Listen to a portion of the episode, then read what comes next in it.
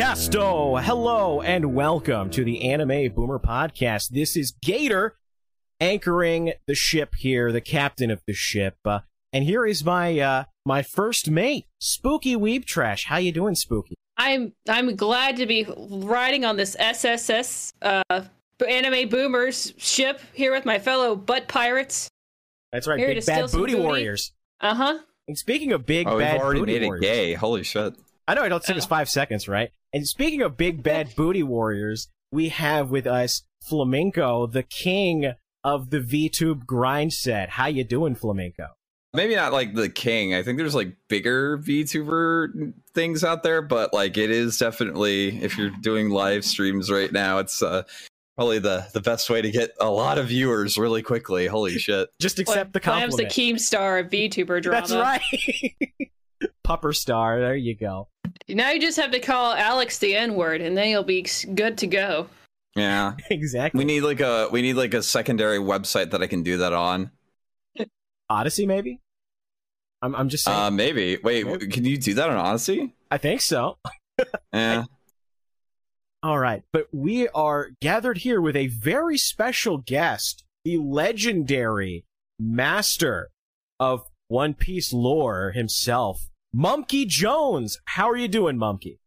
That's Simian Jimmy to you. yeah, yo, Oh, no. dreaming. Don't give it up, Oh, no. Luffy. Dreaming. Don't give I'll sing the whole song if I have to. Yeah, So- dreaming. Don't give it up, Nami. Don't give Wait, it. Give so it is up. it is it Simian Jimmy or Mumkey Jones? We respect people's names. That's so right. is We're Mumkey not gonna Jones your dead dead name name? you know, you can call me anything you want. Just don't call me late for dinner. Mm. That's what my grandpa would always say. How often was he late for dinner? Uh, he was all often late. Ah. We did not invite him on time. He was very frustrated about it. Can I call you um a gay? F- I'm used to it, so you know what? okay, Gator will have to censor me saying. F- I'm sorry. The only grandpa I'm focused on today is Grandpa Garp. Mm. That's right. Good old based Monkey D Garp. We're here to talk right. about One Piece. So let's start with uh, the very basics. So what got you into One Piece? Where was your first uh, your first adventure with the Straw Hat crew? I believe I was approximately nine years old watching Toonami back in the 4Kids dub days when One Piece was not real One Piece, but I was still addicted to it.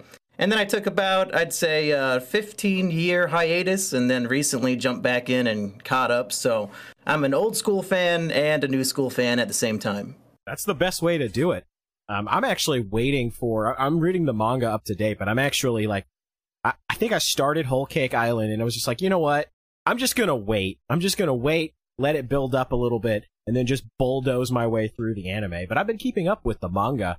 Uh, we're kind of nearing the the climax and the finale here. Uh, it seems like a lot of these different forces are starting to align, and you know, but of course, you know, Oda's been saying, "Oh, I'm, I'm, you know, we're near the end, we're near the end," and it's been like, you know, ten years later, and we're still not quite there yet.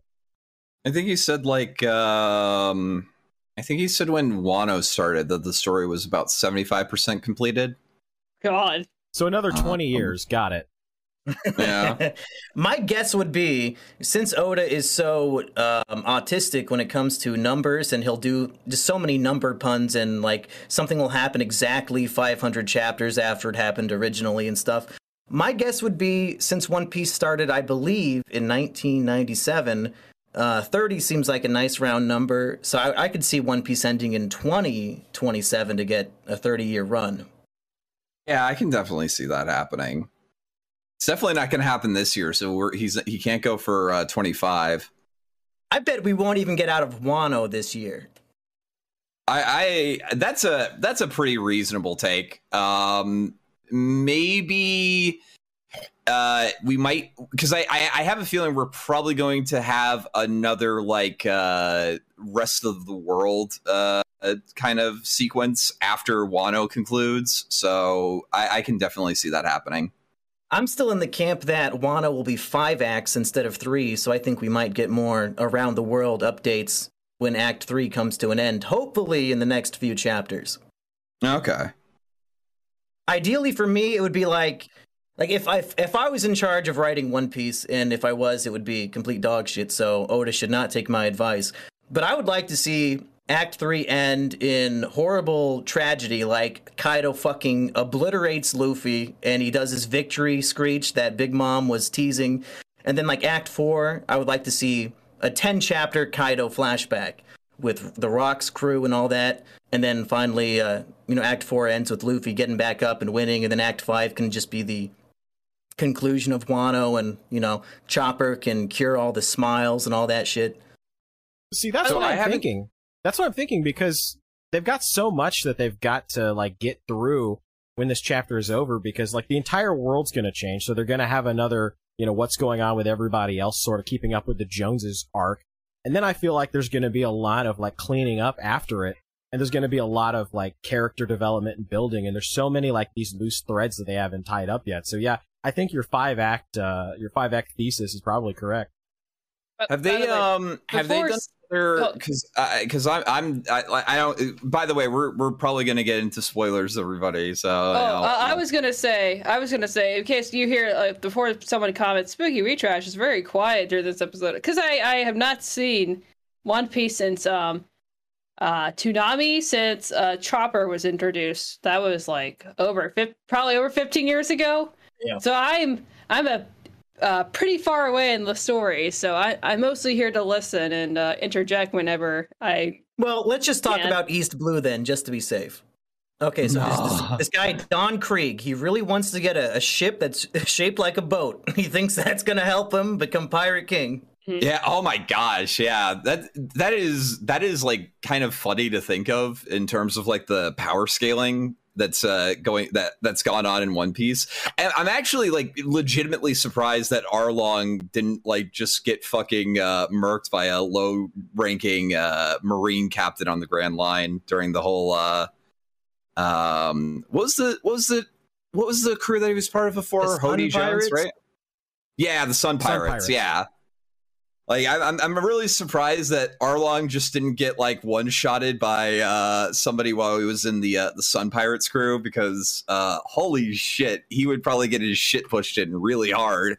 Okay, here's my Arlong theory. We have not seen Arlong since Luffy defeated him fucking 20 some odd years ago. He has n- so many characters have come back after 20 years. Arlong has not. My theory. Arlong is a slave to the celestial dragons at Mary Geoise or however you want to pronounce that shit. And when they finally go there, I think Nami might be the one to free Arlong from slavery. I think that would be a good character arc. Hmm.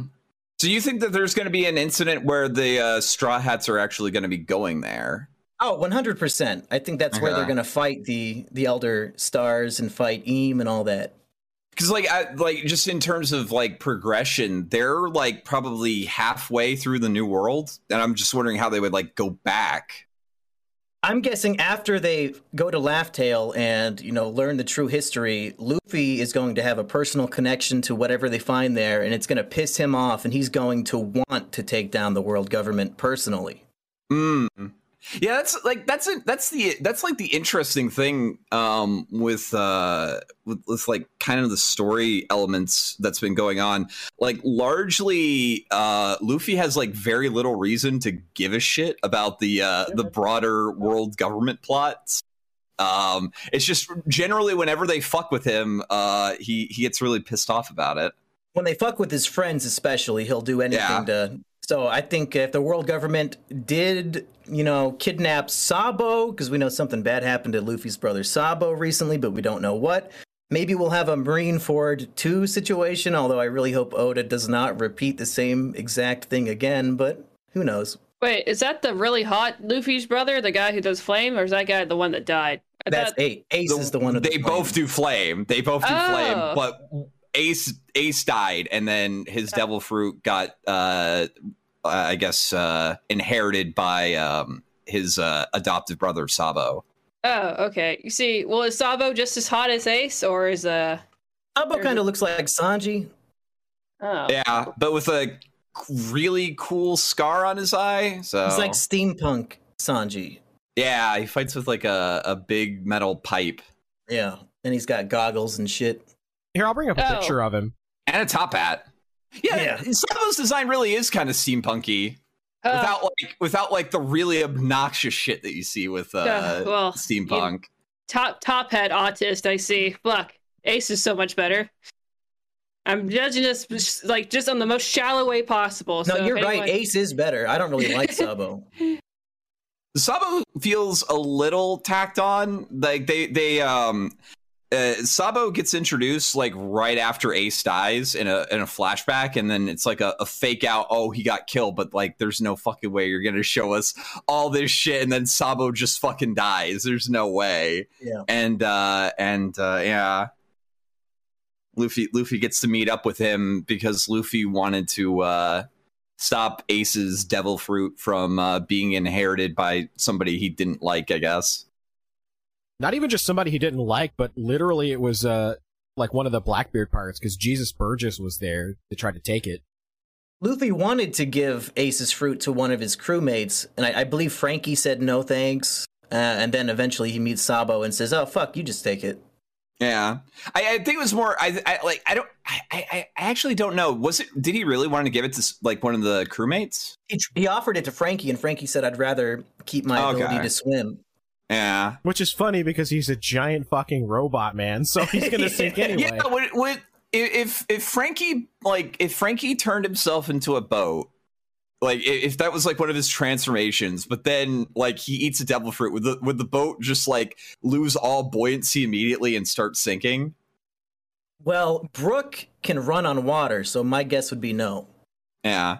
Well, being on t- yeah, but being on top of water doesn't seem to to affect it. Like it, it's there, there's like a really weird autism when it comes to like, well, do you have devil fruit powers if you're in a bath? And it's just like, kind of, maybe like. People can take That's baths right. with devil fruit abilities and not fucking die. So yeah, that's does it, don't they drown in water? That's the whole shtick. Is like you take the the fruit and then you can't you can't swim, but you have like godlike abilities. It's um it's that but also you become extremely lethargic when you uh when you're submerged in water. Oh, so uh, has there ever been a bath episode, like an onsen episode with them? And then Yeah, Well, there's there a, was the there's a bath episode. They they they're in Alabasta Kingdom, and they save the day. They're all in the bath, and there's this beautiful princess named Vivi, and they want to spy on Vivi and Nami in the bath. And Oh. Vivi Vivi's own father is peeping on his own daughter What in that scene. Well, he's peeping on Nami. Uh, uh, well, they're And it's- together. And it's funny, and it's funny too because that scene like later got retconned. It's like Luffy actually wasn't peeping because of like some shit because they're trying to make it like like Oda really wants to make it that like Luffy is completely immune from lust. He he he is only like is he an incel? Male. gr- Uh, no, he's Volcel. He's Sigma male. He's Sigma male Volcel. Yeah, That's he's right. pretty. in love with adventure. He's a Chad asexual. Yeah. He's a food sexual. He just loves to just just food. That's it. With his Yeah, dick there's and a fucking great- watermelons. There's Basically. a panel where he walks in on Boa Hancock topless, and he says, "Wait, that's not food." Yeah. it can be, Yeah. but it, yeah. Yeah. Milky Milkies are definitely food. Hey, Spooky, did you ever get to the Amazon Lily arc? No, she only got to Drum Island. Oh, she said. Yeah. only Drum Island. Dang. like my uh, my boyfriend's watching it right now, so every once in a while I'll, I'll watch it with him just to see what stupid shit's happening. But uh, I'm I'm completely lost. Well, yeah, he meets uh, Boa Hancock on this this island of of nothing but Amazons, and like the first time they meet him, he had like eaten some weird mushroom that causes these weird mushrooms to grow all over his body. And see, Mhm. most of the Amazons hadn't seen men before, and I think you can tell where this is going. So, So Boinga, the. Amazon- so the Amazon like finds Luffy, and it's just like, oh look, it's a flat chested Amazon. What are you doing out here in the middle of nowhere? And you've eaten this mushroom that makes these weird growths appear all over your body. Yeah, And so more she starts- mushrooms appear on his body, And so it's like this like, mushroom won't come off. Yeah, she starts picking all the mushrooms off his body, and then she grabs this one, and she's like, "Huh, that's weird. This mushroom won't come off. Wait, why is it Yeah. stretching? That's so weird." Yeah, so, Actually we're- so it's canon of like his uh, his mushroom can uh, stretch really Yes. long, huh? Yes, Luffy. yeah. Luffy's Which is probably gumble. good because he probably would have gotten it ripped off otherwise. You know what? That's I. I it's. I'm. I'm glad. I'm glad Oda decided that uh he just put that canonically of like what Luffy's dick does. Um, because you know, like that's the first question everyone in their head when you're like, oh, he stretches. What does his fucking dick do? Well, here's Yeah. the fun fact. In the manga, between chapters, Oda will answer fan questions. And, like, one of the very first questions he ever got was Does every part of Luffy stretch? And Oda was very clear that yes, they all do. Yeah. I mean, it even goes into like the fact that apparently um his bones are also made of rubber to an extent. Oh. and, and like Every part of him, yeah, even Yeah. his veins. yeah. So, So he's he- able to uh inflate his bones to make him like a lot bigger, essentially. he can't break his bones. Essentially, is is it or can he? Because it's made out of rubber. So, um, in in like probably the most divisive thing about One Piece, I would say, um, was the introduced the introduction of uh, Haki, speci- specifically armament Haki. Which basically is okay. I've created a, a, subclass of Devil Fruit users that are 100% immune to all damage except for one very specific thing that sometimes doesn't even make any fucking sense Mhm. um i need to figure out a way to like fix this and it's basically you attack their spirit and it causes physical damage to them even if like they would otherwise be immune to it due to their physiognomy That sounds It's- silly, but Speaking okay. of uh, Luffy breaking bones, it is canon as of Whole Cake Island when uh, Sanji kicks one of Luffy's teeth out of his mouth, so he's missing, you know, one of his bones. Uh, the solution is if he just drinks a glass of milk, his tooth will grow back. So Yeah. I, I guess uh, his bones cannot be permanently damaged. he learned it from brook so i mean that Yeah. makes sense yeah all brook has to do is drink milk and suddenly all of his uh bone damage just gets completely uh fixed Yeah, which I, I really do like that. I, I like the cartooniness of like the logic. Yeah. I mean, it, like, because One Piece, One Piece uh, can get really fucking dark, but Yeah, it also yeah. has, it also has like a lot of like cartoonish, uh, comedic elements too to like kind of lighten the mood, which is uh, very nice, I believe.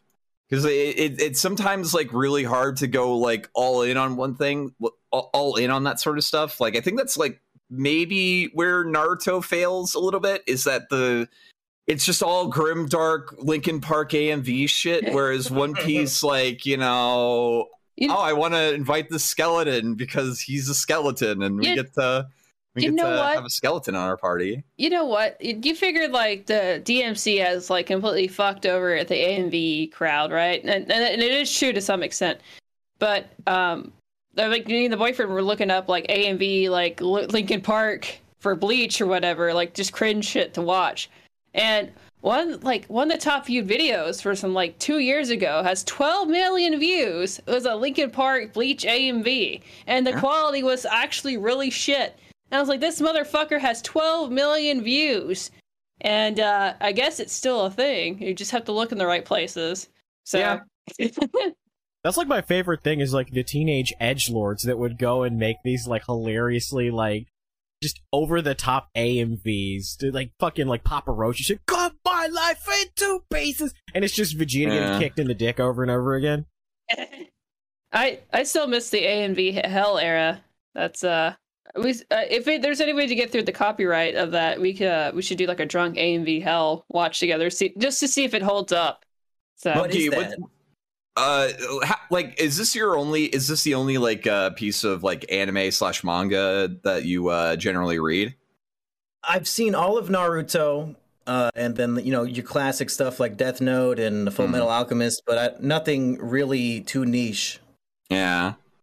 So you so you get to you get to like completely dodge like a severely autistic subsection of the anime audience, which is uh probably probably Most of very enjoyable. Yeah, I think most of the stuff I've enjoyed has been pretty mainstream. Yeah. Are you open to watching more, um, uh, like just ne- more niche anime? I guess Uh, even I more mean- artsy fartsy kind too. Back in high school, me and my buddies uh, got together to watch Boku no Pico, so if that Yeah. counts, Oh no! that's another classic I would recommend. Just uh just a good healthy time with the boys. You know? yes. So, uh, I mean, you like movies, right? Yeah. Mumkey?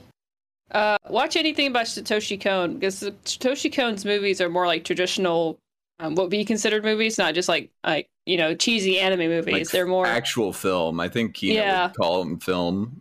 yeah. Like actual film. hmm So they're they're a good like way to start off to you know start your palette of anime. But there's all sorts of different interesting kind like anime out there. Um, like experimental, like not what you would expect. Um, not just like um, not just like shonen or waifu bait.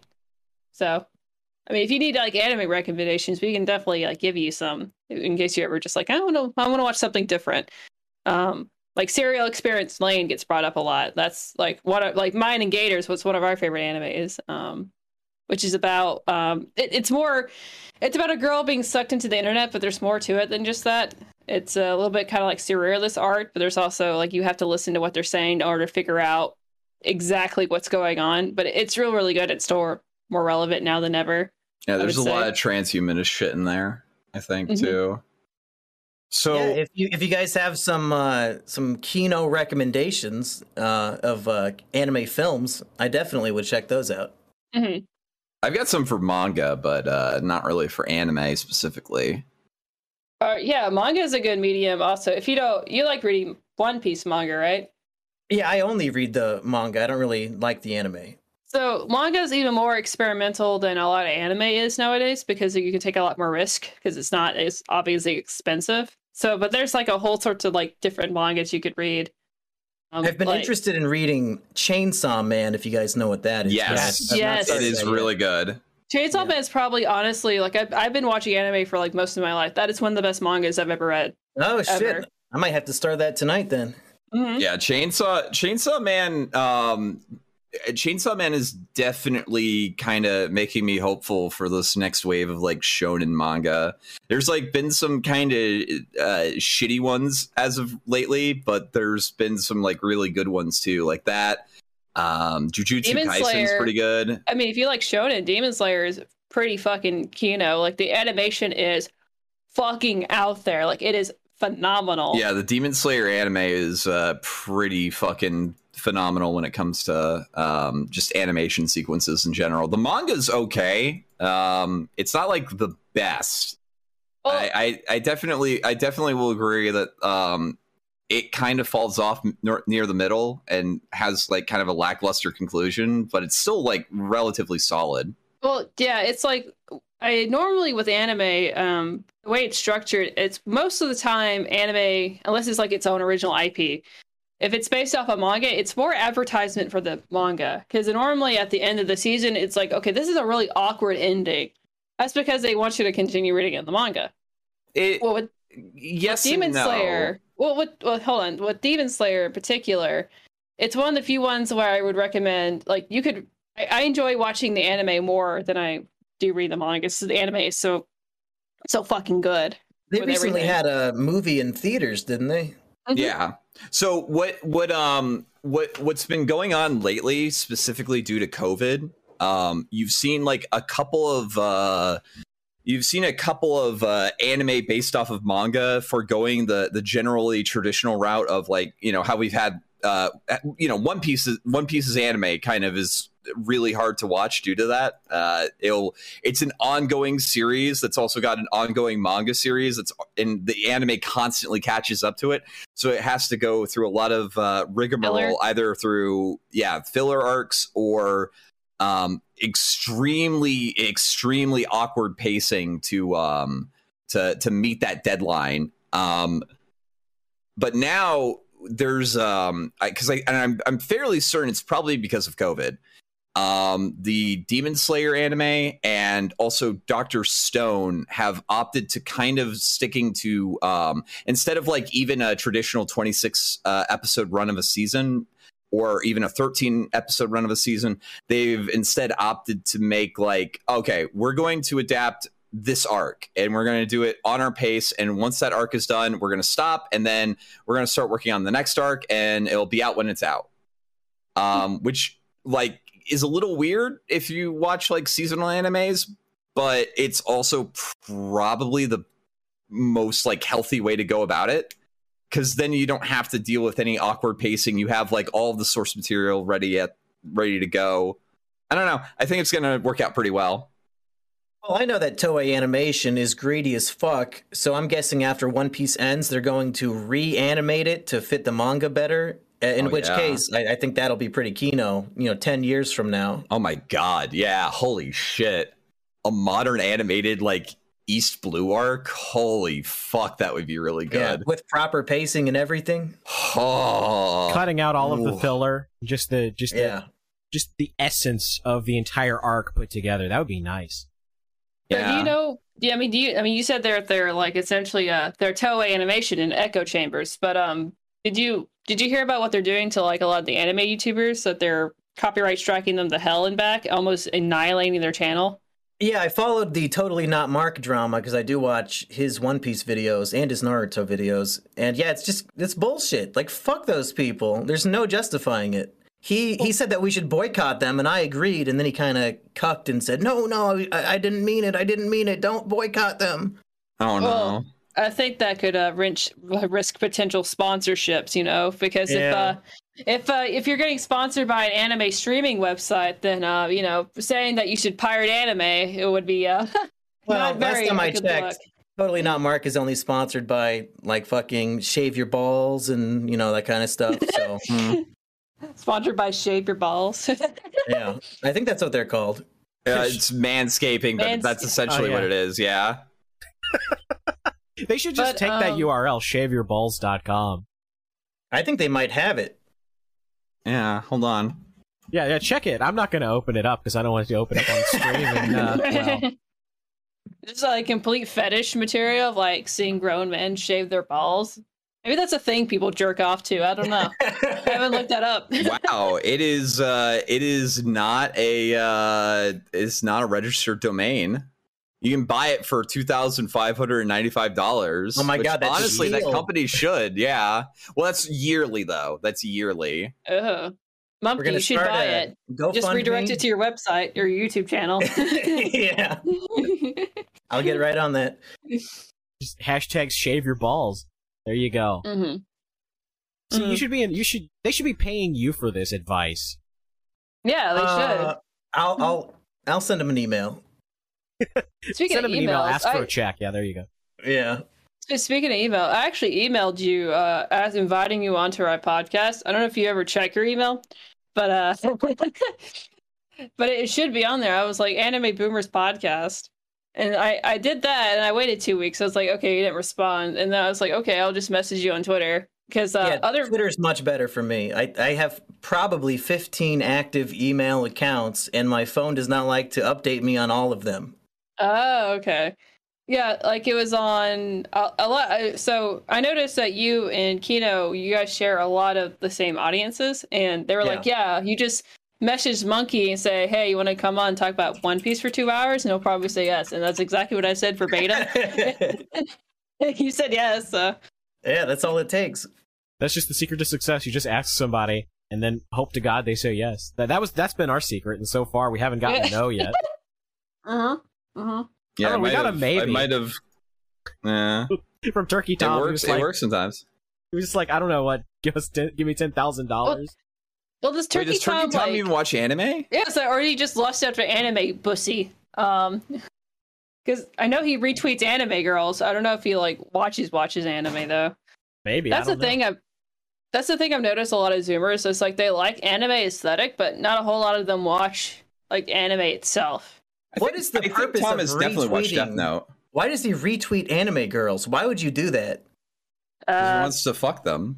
big Yeah, but wha- anime titties. You want everybody who follows you to see which anime girl you want to fuck? It's Yeah. sharing is Yes. caring, okay? Sharing is motherfucking caring. Look, I see big anime titties. I'm like, the world needs to see more of this, and so I do it. I At least retweet it. when when Justin Whang does it, it's like, a real woman. I don't know why anybody would retweet a cartoon.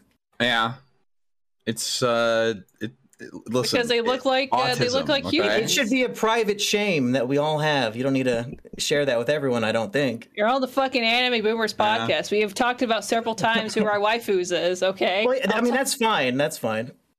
oh, that's So, fine, but not I guess- retweeting anime girls. Well, it's like everybody. I want you to see specifically what I'm jerking off to right this second. Like, Yeah. I don't know if you need to do that. Oh, oh, okay. So you're talking about like just like bare naked ones, not just like. Not like Coomer shit. I, I've not seen Turkey Tom's Twitter. I don't know what he's retweeting. I might be out of line here. like I can understand a concept of something like my anime list. I just can't understand a concept of like my wanking list. You know what I Yeah. mean? It's like this is this is what I uh, this is what I abused myself to today. like I, I I took a look at this and I was just like, yeah, like I don't I don't I don't get that. I don't get that. It is weird, but or like there's. I mean, there's um. I mean, so what I what I'll do is I'll retweet like just just like art in general, but like sometimes you see big anime titties, not necessarily naked, but I try not to do that. But I'll retweet anime girls. I will once in say this. I will say this as a person who covers like uh things on live streams with uh Twitter as like a, a, a source for where you get like some information at least of It's, accounts yeah, of it's not like things. Ken Ashcorp's Twitter. Like, that- holy the shit. Fact that, the fact that like you're allowed to post porn on Twitter is like really fucking weird. It is it is very bizarre that Twitter is like, yeah, no, you can post you can post porn on here. well, I don't know. Dude, when I'm checking Twitter at that. work, following Ken Ashcorp and Necro13 is like a fucking Russian roulette. I don't know if I'm going to be scrolling through Twitter in the middle of work and just suddenly anime tits. It's like, oh shit. Yeah. It's mean- it's really weird. I mean, um, well, is that's the thing though? Is like because it allows porn, like it shouldn't allow like thirteen year olds on there or people under the age of eighteen. You know, Yeah. should probably uh, make that eighteen plus. Which I, I was talking to someone um just yesterday about that, and apparently on the Google App Store and also um Apple, it's labeled eighteen plus before you download the app itself.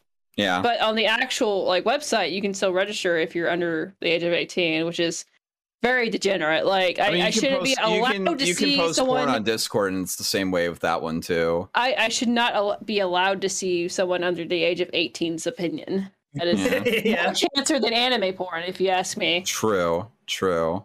But yeah, um, what, what's uh, what else about One Piece? I, I I'm, Yeah, I'm lost. So I guess like uh, I guess like an interesting subject for the podcast might be at least for the people who do watch One Piece. Uh, what was your um, what was your, what- what's your favorite arc of One Piece so far? I guess. Should I go? Huh? Yeah, go ahead. Should I go first? yeah, you, Yeah. you're a guest, uh huh. Oh, cool. Okay. My favorite arc is Impel Down, which is the prison break arc where Luffy has to break into the, the big underwater pirate prison to save his brother. And he teams up with all the enemies who he defeated in the past who are now locked up. I just think it's pure Kino. And Bon Clay, Mr. Two, in that arc, he transcends uh, any other character I've ever seen and became the absolute GOAT. And uh, I think of all the ones I've, uh, I guess of all the arcs, I've reread that one the most. Mm. What do you think of uh, what do you think of uh, the sort of fake out death for him? Uh, Or the fake out- uh, do you think that was like a, a Pell uh, situation, or do you think that was uh, always as intended? Well, I, I believe you said you, you are not caught up on Wano, and uh, if you don't Oh, like shit. if you don't like fake out deaths, man, maybe Yeah. you shouldn't even finish Wano because it, it gets much much worse. But I've come to accept it just because that's how One Piece has always been. I don't Yeah. like it, but I don't get really upset about it anymore. Yeah. That that is like the, the the common staple for a lot of uh like how Oda builds up tension in uh stories is generally oh well this character died but no he didn't really. Uh, it was just it was just drama baiting. I think it might be more of a show of their willpower to overcome things like even death. Like that blow should have killed me, but I'm in the right and you're in the wrong. And I'm so determined and motivated to protect these people or to fulfill my old friend's dream or whatever the fuck that I can literally withstand a death blow to defeat you. Mm. But I can see why most people would not like that interpretation and think that it's just shitty writing, and it, it just might be. I don't think it's shitty writing. It's it's just it's a trope that Oda really likes to lean in on, like a lot. Yeah. Like I like like any time a character dies in One Piece, it's like uh, unless you see the body, then they're not dead, probably. if it's not a flashback, they're probably not dead. Yeah, And even then, Sabo survived. yeah. Well, again, you have to you have to actually see the body. I Right. feel because like, it- uh, So is One Piece like um because I I noticed they do this like a lot in comic books like Western comic books. Is it kind of like a drama where like ex people come back and they're like I am risen from the dead and it's almost like No. a long drama or is it there's um there's there is one character that has died and came back to life. Okay? And so it's not like that's it. Dragon Ball where that happens Yeah. quite often. no, when, when people people die when they're killed on One Piece, uh, Okay. except for except for Brook, except for Brook, but that was an extremely specific circumstance. Isn't Which, that so- Brook was dead for a full year until his Yeah. soul finally found his body again. yeah, that's that's a funny thing you have to clarify with anime. No, they're they're, Well, di- they died Brook- when they're dead. Brook Brook was um Brook was Brook was uh, a pirate that um got uh that ate a devil fruit but like didn't know what it did and everyone just assumed it was a dud but he still couldn't swim. Uh and then his entire crew gets wiped out and he dies too. Uh, but then it turns out that his uh, ability is actually his um, his soul is able to detach from his body. I think. Brooks Brooks Devil Fruit ability is probably like the the most confusing one, and um, Brook got lost. Like his soul got lost searching for his body for about a year to the point that his body decayed into a skeleton but then his soul is able to animate the skeleton and it's i think able to act like a normal body for the most part like he's able to see even though he doesn't have eyes he's able to eat even though he doesn't have like a tongue or a digestive system um He feels pain even though he has no nerve endings. Things like that. yeah I see. Yeah Does he have But- a mouth that he must scream? Yeah? Yes, and he goes yo. Ah, and also okay. there might be some weird autism with um Ryoma, I think, right? Because I like apparently he has something to do with Wano. I haven't read up to that point yet though. Ryuma the samurai who Yeah. Zoro fought at Thriller Bark. Yeah, he's uh he's a famous Wano samurai who slayed a dragon. Ah, okay. Anyway. And a little piece of insight: before Oda wrote One Piece, he wrote a one chapter thing called Monster, and it was about a samurai who looks exactly like Zoro who slays a dragon. So I think it might actually be canon, and that's just the story of Ryuma 500 years ago. But uh, I don't know. Or like a character that looks like him. Because Yeah. that's that's actually I think like the one straw hat that we, we don't have like a definitive uh, backstory on like aside from his motivations. Zoro? Oh, you gotta you gotta Read catch and up on find Wano. out. Oh Read shit! find out. Fuck. yeah, I'm gonna. I ah fuck. Wano is is honestly in my top three. If I have if I had to get Yeah, my top Kano. three right now, it's Alabasta. Just because Crocodile was such a great fucking villain, I love that arc start to finish.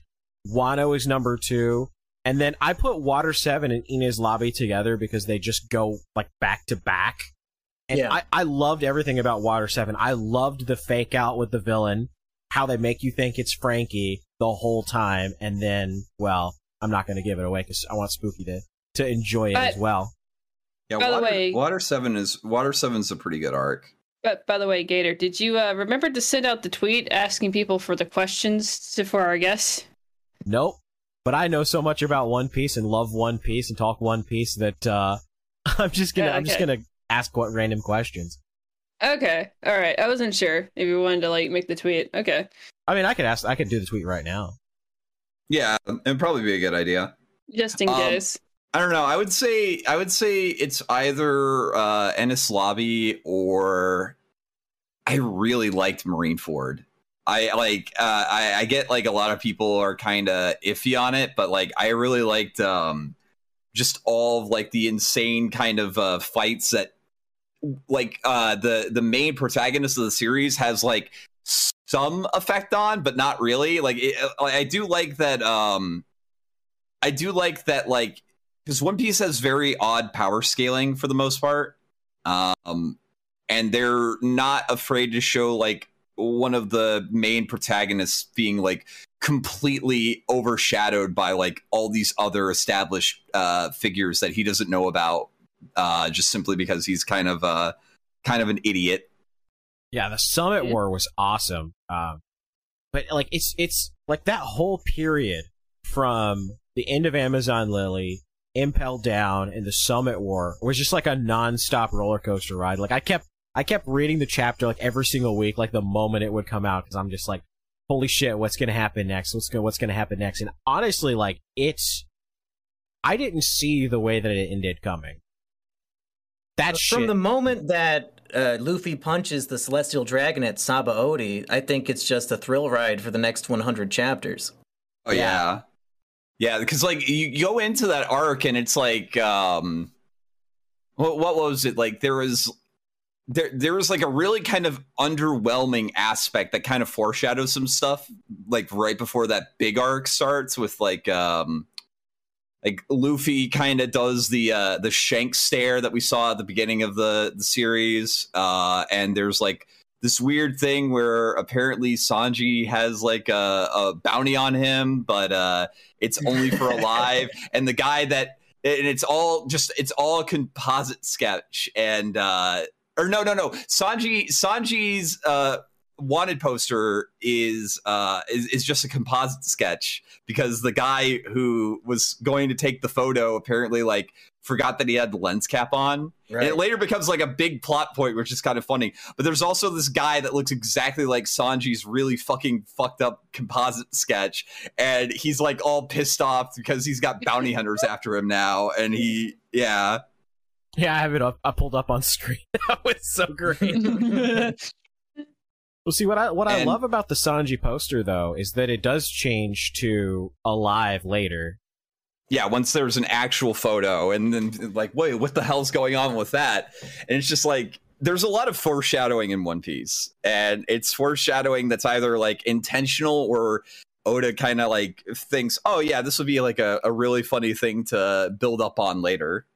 That would be something I definitely want to ask him. Like once the series is done, it's like so for like these certain things, did you just kind of like come up with this idea and decided you'd give the payoff later, or were you like, oh yeah, I have, a, I know exactly what I'm gonna do, and you went boom, boom, boom, and had these plot threads like hanging there? Like I really think it's probably the former that he comes up with like a neat idea and then just like, well, I'll, you know, I'll resolve this later on. Mm, It depends. I think that um I think that uh Shanks being like on Roger's crew was always intentional. Like that was always like planned out from the start. Um I think that uh I think that like uh some aspect of Haki, at least like the uh the the Conquerors Haki was probably uh intended from the start. Um I think Haki was planned as far back as Alabasta during uh, Zoro versus Mr. One. He uses observation Haki to sense uh, where the stones are falling on him so he can dodge them, and then he can also sense where his sword is. And then I think he uses armament Haki to actually cut through Mr. One. And then uh, Oda elaborated on that a little bit more in Skypiea with Hmm. Mantra. And then it really came into its own later on. Yeah, it's sort of like characters that have this sort of like extra awareness. They don't really know what's going on with it. It's just sort of like a, a sixth sense. But then later it's like, oh no, this is a discipline that you can like actually work on and uh, expand upon. Because I, I, because Even also, Usopp, uh, Usopp Yeah. had signs of observation Haki in Thriller Bark. Like he, he had a, like a spidey sense when something was attacking him. Yep. And then and then like that full on pays out because I don't even know if Usopp knows about Haki, but he definitely is able to use it. Right. which is which is also kind of a, a nice little thing because uh, I I I adore Usopp as a character. I think he's probably one of my favorite of the Straw Hats. He's my Oh. number one. I have his wanted poster right next to me. I say, like, who is uh who is your favorite characters? Is it just Usopp? Uh, Like, who who else do you like? My top three Straw Hats would be Usopp, Brook, and Luffy. What about in general, all of One Piece?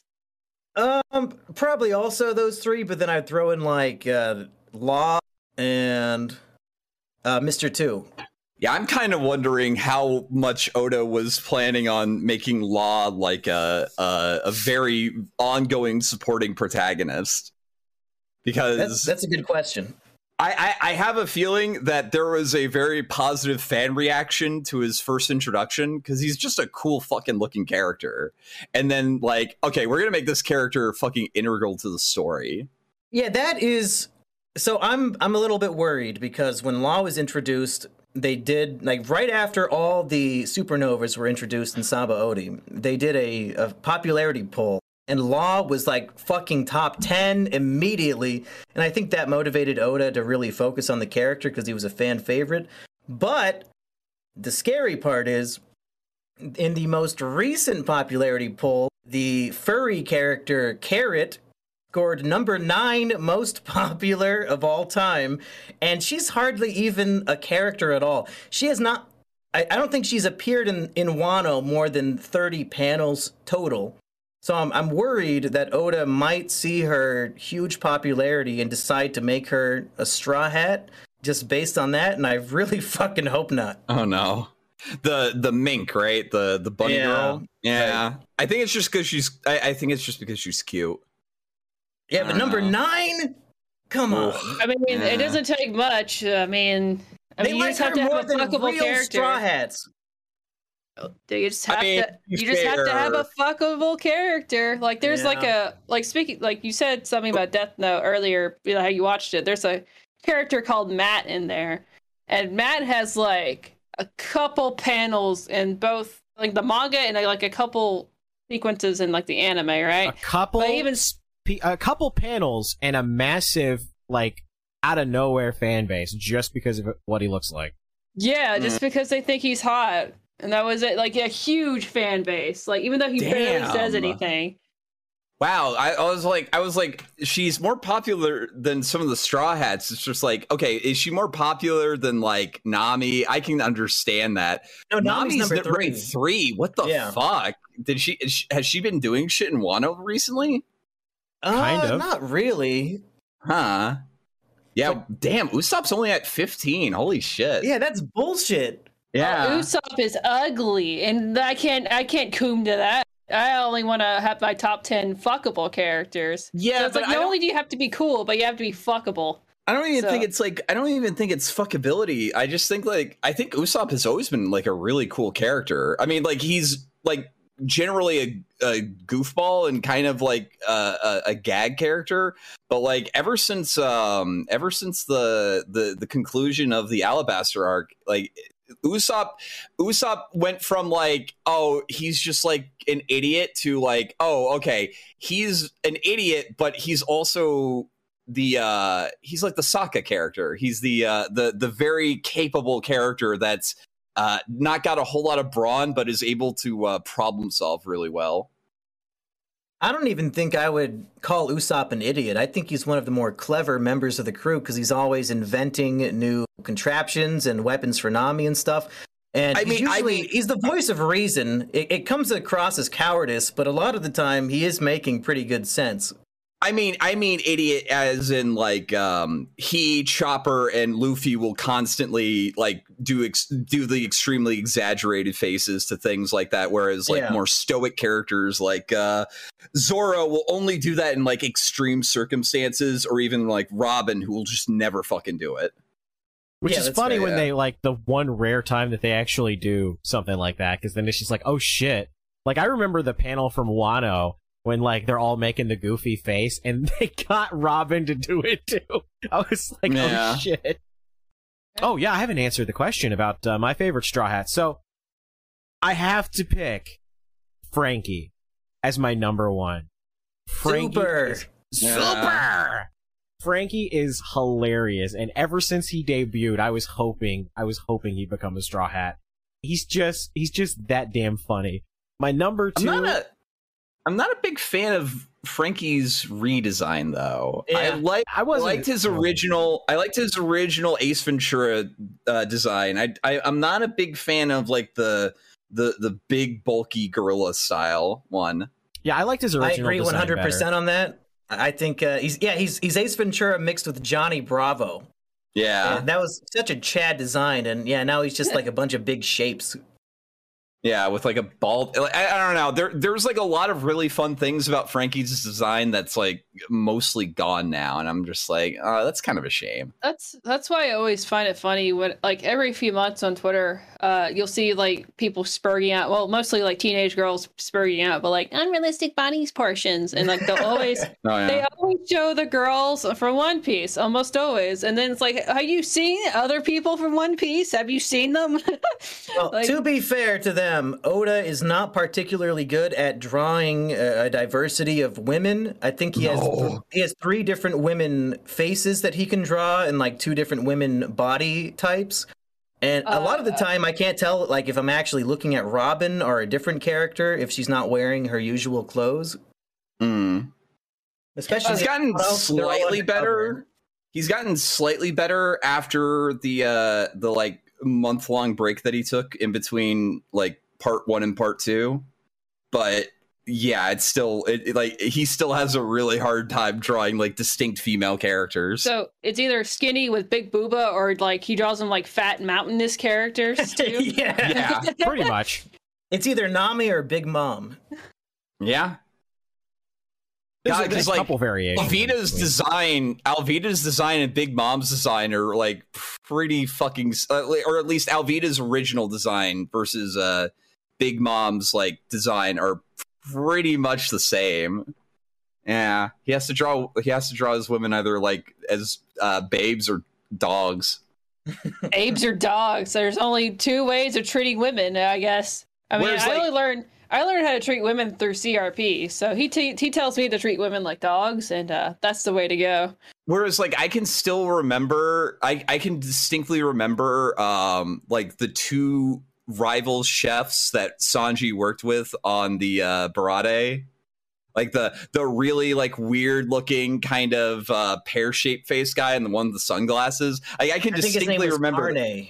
Yeah, I can distinctly remember their faces a lot more than like, um, I don't know, fucking. All uh, Lily or Amazon Lily. yeah, like Rebecca from uh from um Dressrosa. what's it called? Yeah, like she she and she and Vivi aside from like a different haircut and different clothes are completely like I I, I could re- I couldn't really tell you what makes them distinctive. If you just posted the picture of their face without anything else with no color, you may not be able to tell which one is which. yeah. But like now he's gotten a lot better about like especially like in Wano, like there's so many different female characters and they all kind of have their own little unique looks to them. It only took him like what 25 years. A thousand chapters. Hey, hey, he, hey look, look. It it it takes a while to come up with fine art, to, to design fine art, and I think he has finally gotten the perfect booba ratio that now he can start to work on the faces. Yeah, at, at the end of the day, if if ninety five percent of the women have giant tits and a slim waist, should I really be complaining about it? No, no, no. I'm yeah, it's like well, it's like that's the thing. They always complain about like oh, unrealistic body standards, but it's like the main character can like fucking stretch from like one yard to the other. Like, like I don't know. It's it's kind of really stupid to complain Maybe- about body proportions on a fucking cartoon. Maybe that's why maybe that's why Carrot's so popular is that like people can actually fucking remember her. Yeah. she's she's the only one with bunny ears. Wow, diversity in our cast. I see. This is what Mm. real diversity looks like. Uh, speaking of the women, do you guys have a favorite female character? Say I'm gonna go with Robin before you say it because that's the obvious answer. Uh, no, I would say uh, Perona. I I, I think Oh Perona, yeah, that's she's up Perona there. is probably the most interesting in terms of like design and also in terms of uh like abilities. Oh, okay. so you Flamenco guys just are wants saying his goth GF. That's what it is. you, you guys are saying Luffy's also. Is there any women on there that that lust after his stretchy rubber dick? Oh, Uh, yes, a there lot of them. Beautiful woman in the world. That's Literally. her uh, epithet. Is that it, she is the most beautiful woman in the world, and she really wants to be a trad waifu to Luffy, who literally just doesn't give a shit. For has- for the she has for the longest, powers. So Yeah. if a man is attracted to her, they turn into stone. And Luffy, being asexual, is the only man who has never been attracted to her, and that's why she wants him. Wow. Well, that and also he like uh risked his life to like uh to shield his her. It, it was her sister's back, right? Because he could tell it's like they really didn't want what was on their back to be seen, and she was like really moved by that. Yeah, their slave tattoo. Yeah. Um. And it, I, I did I did like that little I did like that little uh transition like as a as a way in which to convey like the characters and how they've like grown over the two year time skip because at the beginning Luffy is completely oblivious that Hancock wants like to to to marry him. But after like after he leaves her after the two year time skip he's just like flat out saying I'm not gonna marry you by the way. Stop asking. She doesn't she doesn't listen but like I I I, I found that really funny. Well, if Luffy does end up at the end of the series having a romantic relationship, I don't even think it would be with Hancock. I think uh, Nami and Luffy would end up together more than anybody else. Yeah, I I I I, I kind of wonder if that's what they were going for because there is like that um there is like that sort of scene um at the end of uh the R or like right up to the conclusion of Arlong, like the the the final conflict of Arlong, where I could definitely see where people are getting that from. Either that or Robin. I don't know. It's really weird. Robin's much older than Luffy. I don't think they Yeah. would hook up. I think Robin would have a much more likelihood to hook up with somebody like a Franky, even though that's like weird as shit. But she's also kind of weird. They weird. do hang out a lot. Yeah. Isn't uh Robin the um hashtag girl boss of like the the straw hats, I guess? Yeah. know. Uh, she's Well, like the both. depressed, suicidal, cynical one. She's the suicide the, girl. the much of more One stoic one. Oh, so she's a goth GF. Okay. Like I Nami, see. Nami is Yes. a lot more likely to engage in like the, the the gags that will happen in between like you know major conflicts or whatever because they, they they like to lighten up the load every so often. And Nami is Nami, along with like being extremely greedy and money hungry, like it has like a lot more comedic things than like Robin, who's more Oh. likely to be uh, seen just kind of like quietly reading and enjoying the the nice afternoon. So so Nami's the girl boss because she's greedy and obsessed with money. I say. Yeah, I would Yeah. say that. I think Robin. I don't think you're giving her enough uh, comedic credit. Uh, credit because it's Robin more has- dry. She it's has more the dark dry. sense of humor. She's always Yeah. making the the worst assumptions. Like they'll say, "Oh, where's Sanji? Uh, Is he missing?" And she'll say, "Oh, he's probably dead. He probably drowned." That's true. That's true. That like, I, I, I, I, I you're, you're, you're right. You're right. Because like, it, it, there's a, there's, there's more than just silly humor in One Piece. There's also like, you know, there, there's all sorts of shit. Like to the point that, um, I think Usopp has like the third highest bounty in One Piece, right? uh, of the main crew, I think uh, God Usopp. I have it right here. He's at 200 million berries. I don't know if there's a. What, what is Sanji's right now? I Because think Sanji's. Sanji's is at like, I think Sanji's is at like, uh, I want to say it's up at that, that point. I'm not entirely sure. currently Sanji's is higher than Zoro's, but I'm guessing after Wano, Oh After yeah, Wano- definitely. all three of them are going to be over a billion. But I'm not sure if Sanji's going to maintain his advantage. So, uh, because Spooky uh, might not uh, know this, like after after one of the, uh, I'd say like close to the midpoint of the series, um, every Straw Hat has a uh, a, a bounty on their head. Right after Enies Lobby. Okay. Yeah, and generally, um, i- i- bounties are, I guess, like the closest thing that One Piece has to like power scaling or power levels or some shit like that.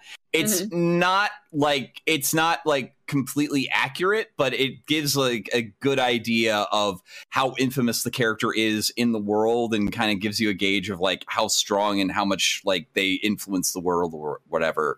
Um, you've got like some that are like super serious, like Robin, who had like an eight 80 million bounty when Luffy's starting off was like 30 million, and she's had that since she was like 12 years old. Um, Okay. Then you've got like joke ones like Chopper's bounty, which was originally 50 because they thought that Chopper was just a, a pet. I mean, he is kinda to an extent, right? Yeah. He is the animal on the on the cruise ship. And uh, you get like it, it, it just it, it'll it'll shift from time to time just simply due to uh different world events. And uh Usopp has like a very very high bounty because uh he didn't really he didn't really do a um like a massive feat as like um he did originally by like burning down the world flag with uh his slingshot.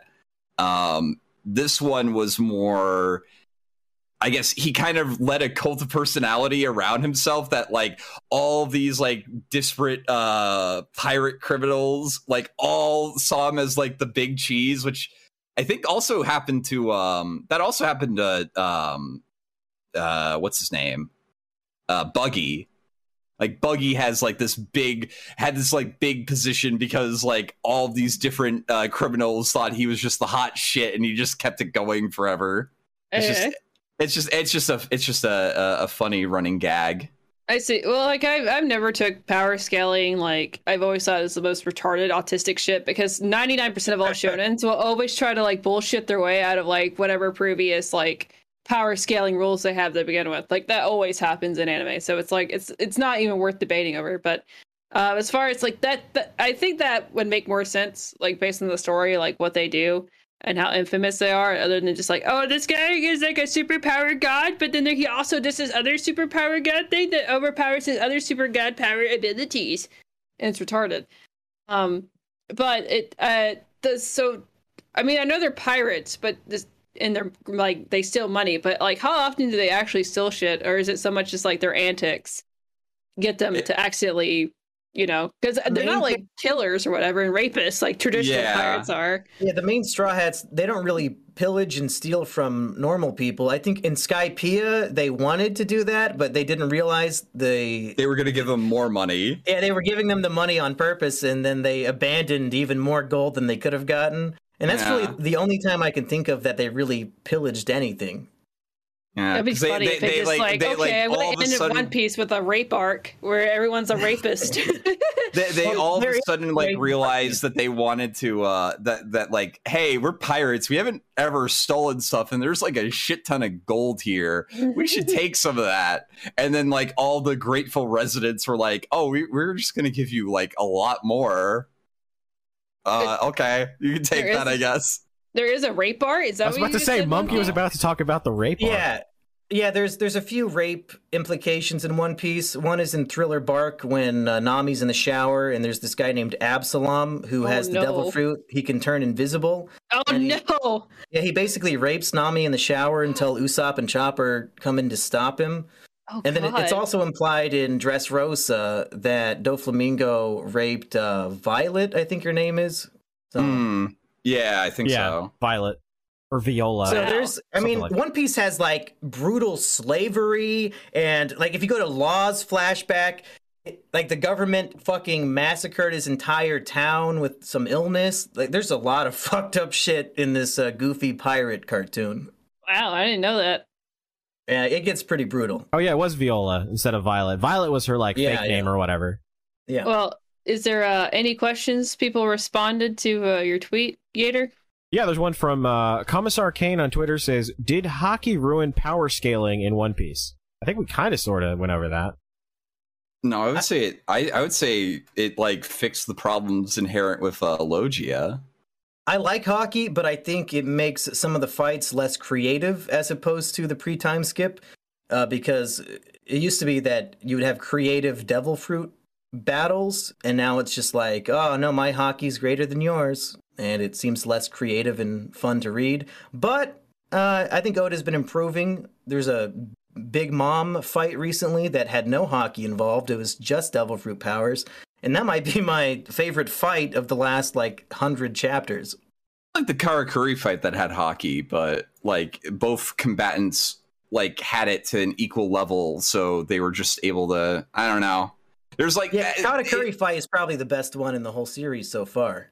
yeah, it's it's it's the the the inherent problem. The inherent problem was that Logia created a situation where the characters would inevitably always have to find out what the counter is to the devil fruit ability or use sea stone it's it's one or the other and it kind of like some of the explanations that they did for it was also kind of dumb because like oh well what's the weakness to fire? Well um water. Well no wait we already did that with sand. Um uh magma because magma burns hotter than fire.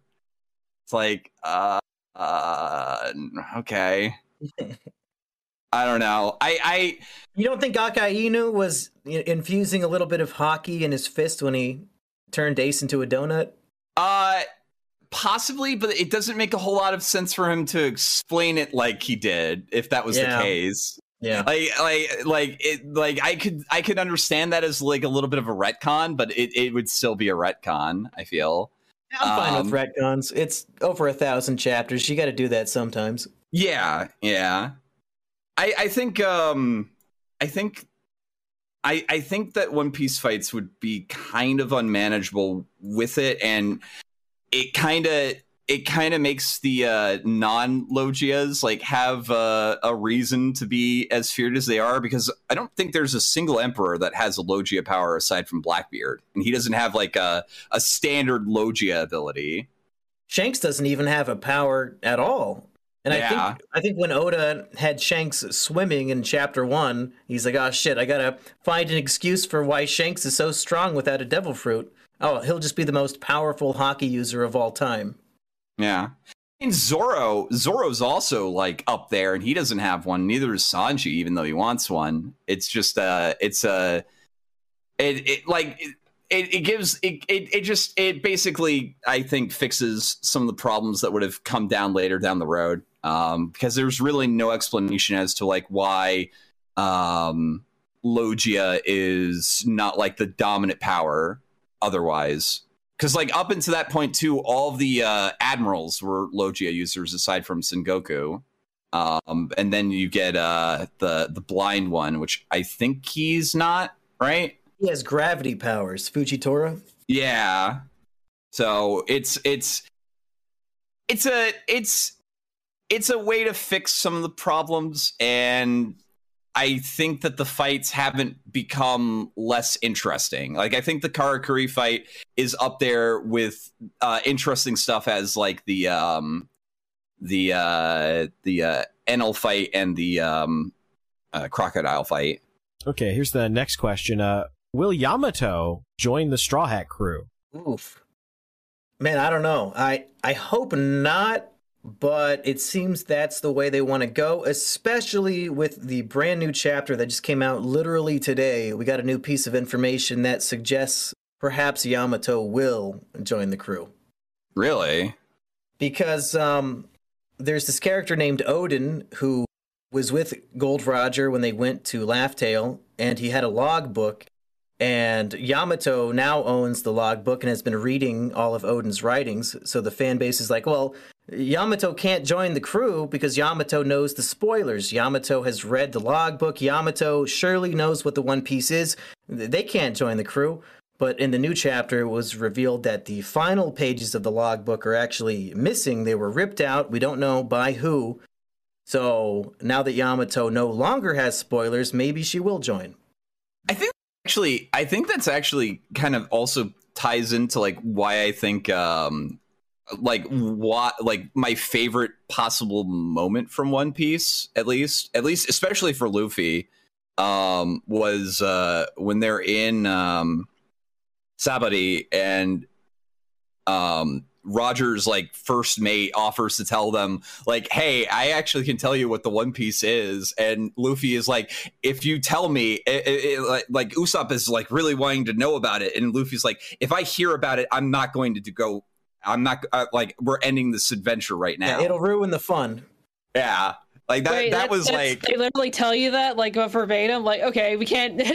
no luffy luffy luffy like because you know luffy's not really motivated by worldly desires um He just he's a wants lot to have a fun adventure. yeah and the Huh? one piece is like the thing that everybody's looking for and nobody like fully knows what it is and that's like kind of like the big mystery. And then you get a character who's like oh i can tell you exactly what it is. And then like one of the characters is a little bit more i guess less disciplined is like yeah i don't want i want to know about it. And luffy's just like no.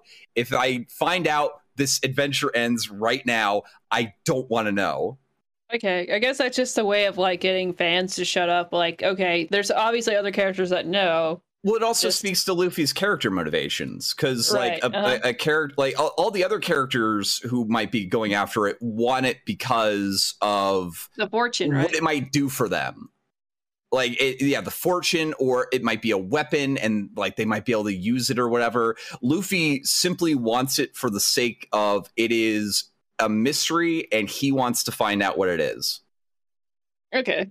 And, I- also, I- the I king of the think, like, pirates did it, so he wants to establish himself as king of the pirates because it's kind of expected that whoever goes to this island, whoever finds the One Piece, becomes the next king of the pirates. right. So, but what's stopping them from just literally like going over there? They don't know where it is. Yeah. They don't know where the Um, island's are. So there's these to things find- called you have to find four magic rocks, and the, Yeah. if you have the four magic rocks, they will tell you like the X marks the spot, and then you go there. How many It- magic wait- rocks have they found? They Um, currently have two, two, yeah. and they need to get Kaido's by the end of this arc, and then I believe the last one will be on Elbaf. Yeah. Okay. Yeah. Which which like it sounds like a little bit of a cop out, but like this is I, I guess also probably a retcon, I would guess, because um the the the the um the world of One Piece is w- like uh two giant oceans with a strip of land that crosses along the um it's not the equator. What's the opposite of the equator? uh, the Meridian, Uh, I think. Yeah, the meridian. Like it, there's like a giant strip of land that surrounds the entire meridian. Um and like the the where the one piece is is at the end of the grand line which is like at the equator of that world. And Oh, okay. you know like oh well then how has nobody else gotten this? It's like, you know, cuz at this point now we have um we have like technology where people are able to like fly and bypass the grand line and just like sail around it um like how has this not been found and that's basically the explanation is that there's like uh, a, a specific way to get through to it that is inaccessible unless you have like four MacGuffin stones. all right. Yeah, maybe there's Any like a secret question? key or something like that to to let them Yeah. like to let them get to the island. Oh, it's just like the, you just find the four stones, and then there's like, okay, but you have to do a bunch of other bullshit now. Well, what I'm you thinking found the full- is, what I'm thinking is that when they collect all of the four poneglyphs, that they they'll figure out, oh wait a minute, all of these four come together to like make a cipher or something like that that'll lead them to the location of it. And I have a funny feeling that somehow or another that it's going to be linked with the East Blue. I, I just I feel like it's going to circle back around. The uh and and and like uh it's also worth noting that all of these magic stones also have it written on a language that uh you get the death sentence for if you're able to read it. Oh, really? Why is that? Essentially. Well, Uh, so the the scholars of Ohara, where the crew member Robin hails from, they were genocided for researching how to read these things, and she's like the only survivor. So she might be the only person on Earth who can actually read this shit. Aside from Wow. like maybe people like Roger, if there's people like them who have like a distinct ability to read the quote unquote true nature of things. It's not I like a direct translation, but Well, it's what like, happened was uh, Roger has an ability called the Voice of All Things, which we still do not know what that is, and the poneglyphs evidently have a voice that called out to him, so that helped him seek it out. But when he was in Skypiea and he wanted to leave his engraved like message on the poneglyph, he he didn't know the language, so o- Odin had to write it for him. So I don't think he could actually read them. he he could understand the gist of it. It's like it's like, oh yeah, this is how uh I guess it's like this is how Roger did it, but like Robin is exceptional for being able to still read them. Yeah. People are able to read these things are like exceptional. Which is why the there's, like- entire world wants Robin desperately. Every single Yeah. crew, the world government, all of them want Robin bad because she's literally like the only person that can read these things. And that's Yeah. why she had an 80 million berry bounty when she was like eight years old, just because she could read these fucking rocks. Yep. Hmm. I see. There's just so much like great shit in One Piece that builds on itself. It's really fucking amazing. Well, it's that's good that he's like really good at planning this stuff out. Like where he's like, okay, I'm to tell you a very specific piece of information that may not matter right now that will be relevant later. Because it's unlike you know, let's say the competitors, which at the time would be like one Naruto or One Piece. It's like you could tell that they were just doing it on like the cusp. Like they were just, this is just okay. We're just going to add on bullshit with bullshit with bullshit, and not really have any direction with like the characters. And Yeah, that's what makes Oda's so great is that he began the story knowing how it was going to end. And I you cannot say the same thing about Dragon Ball. You can't say that about Naruto. Like if these were the endings they planned, then they fucked up from the beginning. But uh, One Piece, since he knew the ending when he began, it only gets better and better as it goes on because it's been building on itself in a logical story progression for 25 years. Like the Naruto ending was so disappointing. The last hundred chapters, everybody hated it, and I feel like the author didn't really know what he was doing. I I would argue Bleach was like astronomically worse, but it's still up there. Like, hey, did I've, you I've look not at the? seen Bleach yet, but I've heard some stories. Tite Oh, it's only worth- like like it, Bleach is one of those things that it starts off and it just has this fantastic so arc. much fun. Oh, it's so Like- great. It goes from like It- monster of the week to like this epic, you know, you like get really invested in some of these characters and then one of those characters is like in trouble so they've got to like go and and like like go save that person. It And it's honestly and you get to meet all these like different characters and the Uh-huh. fights are cool and the art is awesome and it's just it's so great like that whole first arc and then like the uh the big major arc where they have to like you know cross over into the other side and whatever. Like all of that is fantastic. And i feel like that that was kind of where he had the series plotted out. And then after that it just happened to be so it went to popular that he was like well i guess i have to write more now. And basically he just rehashed the same arc over again with a different character and then was just Wow. like lol i don't know let's throw some other stuff in here and Well, oh yeah right the quincy's. I forgot about those. I have to, write something defend, about them. um, To defend Dragon Ball just a little bit, though, there is also an aspect of editorial meddl- meddling. Like, yeah, th- like a lot of people's complaints about um uh, the cell arc kind of get explained when you realize that Oda had like three different plot things that were later then shifted because the editor told him to like no you can't do this. This Well, isn't going to work. I Oda or Toriyama? uh toriyama sorry toriyama. Well, the, with Bleach in particular, I don't think it was editorial. I think that was just uh, uh, Tite Kubo being a shithead. Because um, what happened was is like he forgot to add the characters like their personality, and that was the biggest part that really made Bleach stand out because Ichigo Kurosaki wasn't like some fucking loser that wanted to prove himself like a lot of shonen is. No, he was just like, I don't want to get involved with this shit. I have to fucking what? What is a fucking Shinigami? I, what? I have this power now? God damn it! I guess I have to deal with this. That was his whole attitude. He was like, I don't fucking care. I guess I have to deal with this shit. And then you have Rukia, who was like very on the book. Like she has to prove herself. Like she's more like a traditional like shonen character because she takes everything very seriously. And then you have Ichigo, who's like, I don't fucking care. Fuck you. And then you see their relationship bloom and then all these characters they had like a purpose and they were very different than what you typically think of like shonen characters how they're supposed to behave. And that was gonna add up to something but then he like erased their whole personality. So ichigo went from like a you know a typical school guy who didn't fucking care about anything to just you know typical stoic no personality character. Uh, rukia turned into typical stoic no personality character um, there's this other girl who's like her name's Orihime, which I really liked Orihime. She was supposed to be like a typical bimbo character who had a crush on Ichigo. And that would have been interesting because her whole character was her brother died. And you get to see her go from kind of an insecure girl to like someone that can actually help protect and heal the rest of everybody else when needed. And so she had like a purpose to be there and she was also like charismatic bimbo but then then she just turned into girl character insert girl character here. And that was her role was to be girl character. And it it really just it changed them completely after the first arc.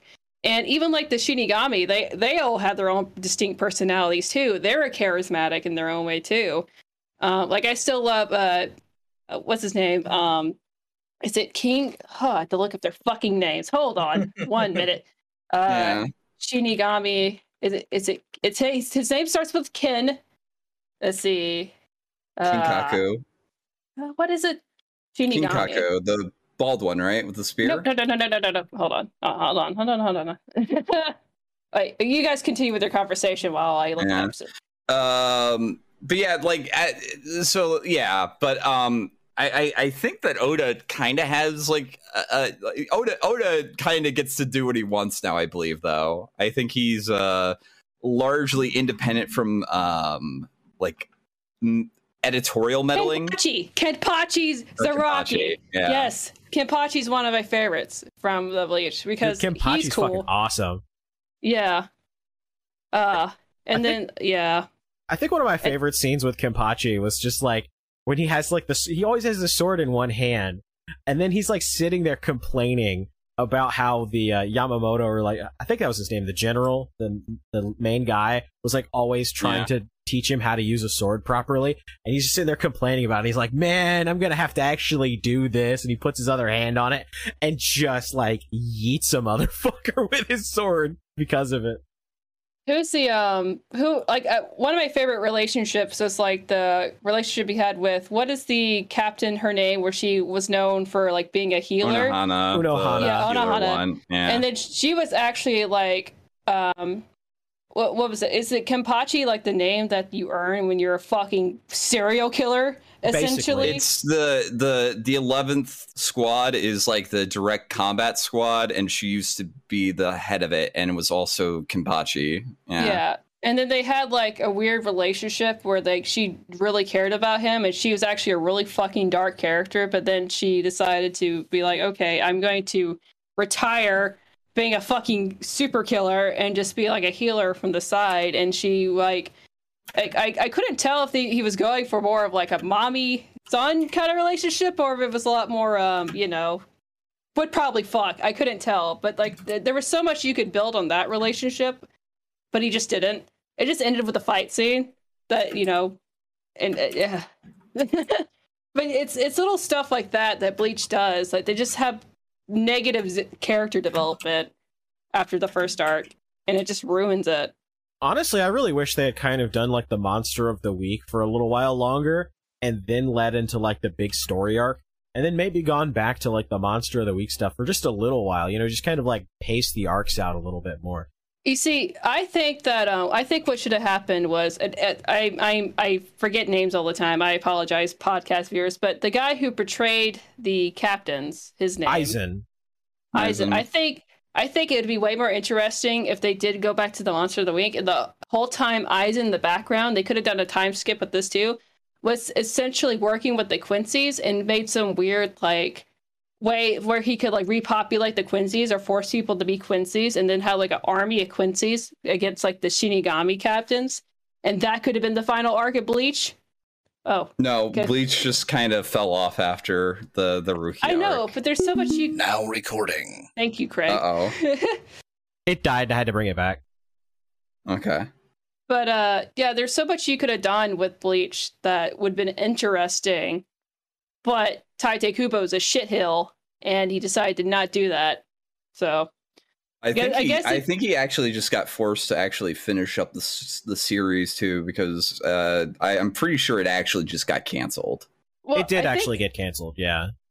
which I can I can empathize with a lot with manga artists is like I can't imagine the amount of burnout that having like a weekly shonen um comic like every week you have to have 10 pages out like and i mean 20. we all experience burnout just from like doing youtube content creation like i can only imagine how much worse it is with like a multi-million dollar product that is like making weekly comics and it's all like unless you have like a team for the most part it's just yourself Well, all manga artists have teams. Like Oda's not doing all this by hand by himself. There's no fucking way. I mean, they start off like that, right? Like most of the no, they don't. Well, I mean, man, um, like pilot chapters and manuscripts will be done by the author himself generally, but like once they are publicized, uh, Jump will generally uh, help them get like assistants to do work with them. Um, I want to say still, Like even I want to say, though, um, I want to say like uh, Kenshin's author was originally assistant of Oda's, or it might have been something like that. There's like there like uh, there's a um there is a pretty steady audi- uh, like uh, uh work pool of people who are um not really into like making manga just yet. They're not like at that level. And generally they'll uh, get that way by either like doing assistant work or just keeping on working on it. Uh, like but- um like a tr- not a trainee, but um like, like what is it called? Whenever like if you're going to like a program, let's say if you want to go to like apprentice kind of but it's more like so um generally at least from my understanding because um the the authors of uh the authors of death note made a uh, another series called bakuman which isn't as popular uh but it's really good um because they look exactly like their characters. do they really yeah, no, they look exactly like their Oh, characters. Like the I didn't like know that. look. That's funny as shit. Um, it's basically a story about two kids who want to make manga, and um, it goes into like the process. So generally, um, how it will work is uh, they'll storyboard a chapter um, on Monday, and then they go and get it to their editor for review. And then they'll do like touch touches up throughout the week like corresponding with what's going on back and forth, kind of getting feedback on it before being published later that week. Um, and in that meantime, the assistants are there to like do all the coloring, all the detail work, all the shading. Um, there's like also, you know, the authors also doing the work, but there's like, yeah, because I think um, I think Naruto had um, I think Naruto had uh at least five assistants throughout the entire production. Something like that. Um, One of which is actually uh, started on Boruto and was like continuing it, yeah, but it veered off course, and so they had to get uh, Kishimoto back on to uh, to like Yeah. retard control.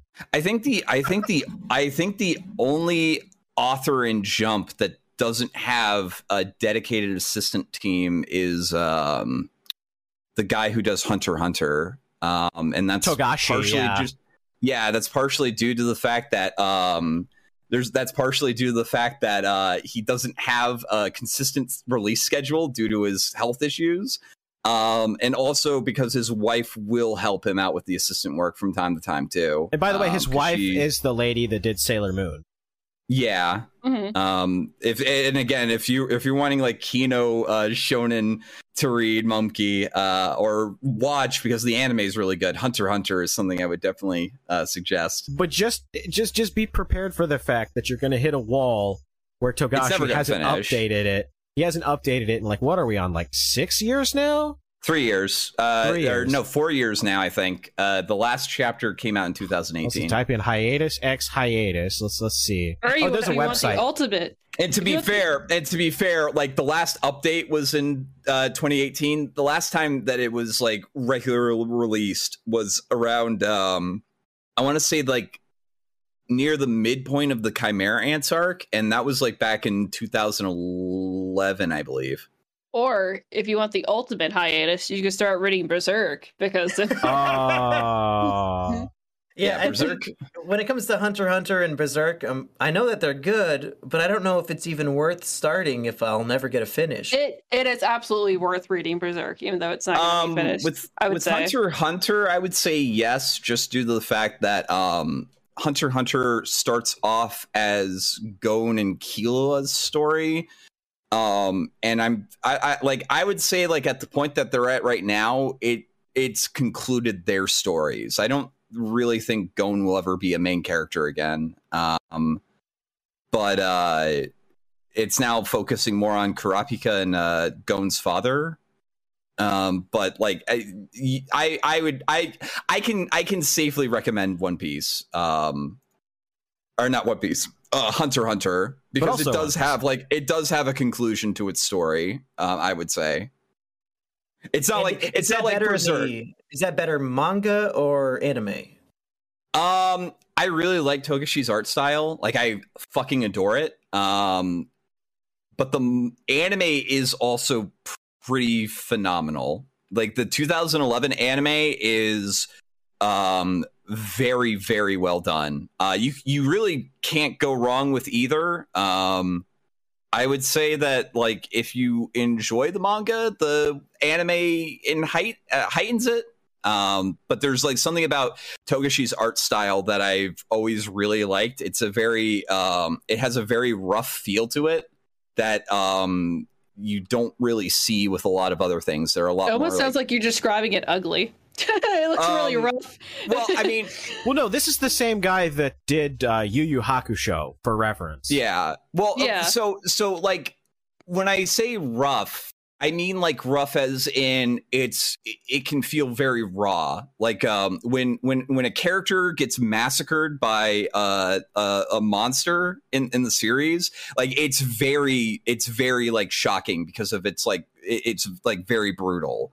And the character like I there's there's like um there's there's a there's a there's a very infamous chapter where it's clearly not done and they just literally uh, publish storyboards that uh, kind of gives you an idea of some things but there's also like genuine parts that are like really well done. I, I I I I don't know if I'm selling it well or not, but like um that and there's like the other two manga that I really like, um, I Am a Hero and Vagabond, also have a very like rough feel to them. Uh, that's more by design than like art style, though, uh, like because um yeah with i mean with with berserk in particular um i would say it's worth reading because it, it is Yeah. like it is like a really fantastic story and you really like because it's like i mean you like depressing shit right bumpy well De- let me tell you about depressing, brutal, violent, anything. yeah, Oh. you'll really like berserk Berserk. has all of that and more I, I, I will I will though however say Berserk doesn't have what I would consider a um a uh a, a satisfying ending. And if that's something that bothers you, I I would not recommend uh Berserk. Do you think it- maybe somebody on his team might finish it for him? Um i don't know if they haven't announced with it. anything like that. Well, his his art is so like it's so phenomenal. Like there's it's impeccable. It's like almost god tier when it comes to manga Well, it's distinct. It's distinct. It's so yeah, Um, it's so distinct and so like detail oriented. There's a reason why this motherfucker died because he had a heart issues because there was so much stress when it came to Um, making Berserk. I, I, I, I, I really do like Miura's art style. It, it was it was really good. I wouldn't say it's like the pinnacle of art though. I would say the guy it is up there. I, I would think- say that the guy who does the illustrations for the One Punch Man published manga is on that level because he he draws like like people people make fucking animatics of like panels from One Punch Man and it's like so fucking detailed with like all the different shifts in perspective that you can easily turn into like an animated feature. Um You'd probably like One Punch Man. Um, I don't know if you know much about it. Um, okay. From what I remember seeing on 4chan, uh, wasn't the author pretty bad at doing art, but like he just did it anyway, like the initial draft, and it was really crude drawings, but it still had the same story and humor. The, Right. the the story with one is is um It started and- off as a web it- comic. yeah and it really kind of it like it, one one has like a very interesting history um that's the guy who authors um uh uh the the series um he like he is the embodiment of the artist that never gets any encouragement like his family was extremely against the concept of him uh doing manga ever um and it kind of spills into some of his work especially uh mob psycho 100 um he he does a web comic and it's a one man operation it's it's very rough but the story is the story is compelling enough that uh people really don't give a shit Like, no, I'm his- looking at it right now. I like what I'm seeing. I like Yeah. that shitty drawing. This is peak art right here, you know. I mean, But to uh, to a certain point, even if I'm being ironic about it, I do genuinely like this. Like, I would read a if it was all like this, I would read it like that. yeah but the uh well the thing that's why the people like actually do like there's the the the the actual production value uh version of one punch man that's like serialized but people still actively read the webcomic too as Right. as it's drawn in that f- phrase i don't Right, even, but Oh, sorry. But it's uh, I mean, the thing with it's such a juxt like juxtaposition between the the comic and like the actual um artist that does like the current uh, serialized art because it's like you have like this crappy looking like very crummy like web art, and then you How have dare this, you? this god tier fucking shonen art uh, art that has influenced shonen ever since. Like it is, it is so impeccable. Like it, it's it's incredible art. So it's worth if you like reading the crummier style, like the webcomic. It has its own like sense of humor and charm to it. But I would also check out the serialized art because then again, it has its own like it, it takes that, but it pushes it to another level. Like it's it's actually it's funny on its own, but the actual story itself, I think you would like because uh, what's his Well, I think- name? I think One Punch Man. I think One Punch Man is a little overhyped compared to Mob Psycho. To be honest, um, I mean, yeah, it's because like, well, I think because when if you're trying to sell somebody on uh, the actual like One Punch Man versus Mob Psycho, I think it, it has a funnier premise because it's like, okay, you have One Punch Man, and his whole thing is he can punch anyone and kill it like instantaneously, like he's a god, but he's really bored, and people are like, okay, where can you go from there? And I think that's probably why. But I've heard Well, no, Mob Mob- Psycho is really I- good.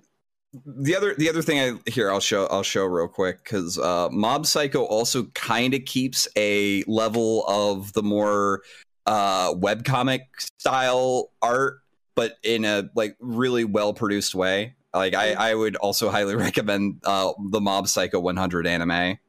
Like uh, you got here. I'll, I'll send it. I'll se- uh, wait. Where should I post this? Just post it in general.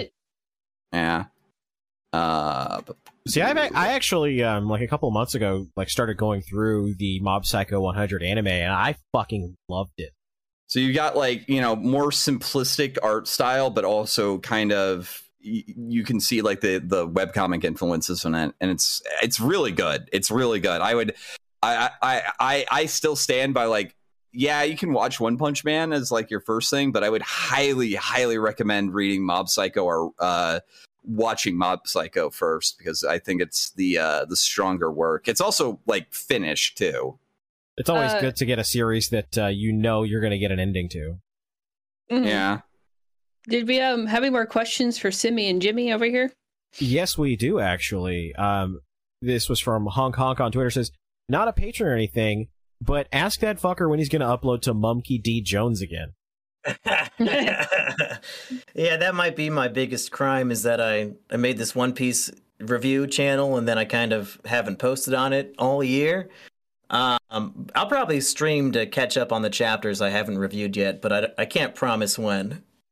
All right. Yeah, I'm uh, gonna have to watch that because like I like One Piece shit, and I um I haven't watched like a whole lot of your your new videos, but like I absolutely fucking adored the um the uh the Elliot Rodger series, like the uh oh yeah, Easy Peasy actually had glowing praise for you on that series. Uh, the last uh, the last episode that he was on, he, he's also a really big fan of like you your character and the Your The con- anime reviews. yeah and your anime. yeah yeah Mumkey's anime reviews were really fucking great. we're really I mean, I, I wish that uh, those types of videos didn't get me banned off of YouTube entirely because I also really enjoyed the Elliot Rodgers stuff, but eh, not much I can do about it now. Not much you can do about it. Yeah, But hey, at least But- you were able to kind of bounce back from it and, and still be able to Yeah. produce great content. Yeah, yeah.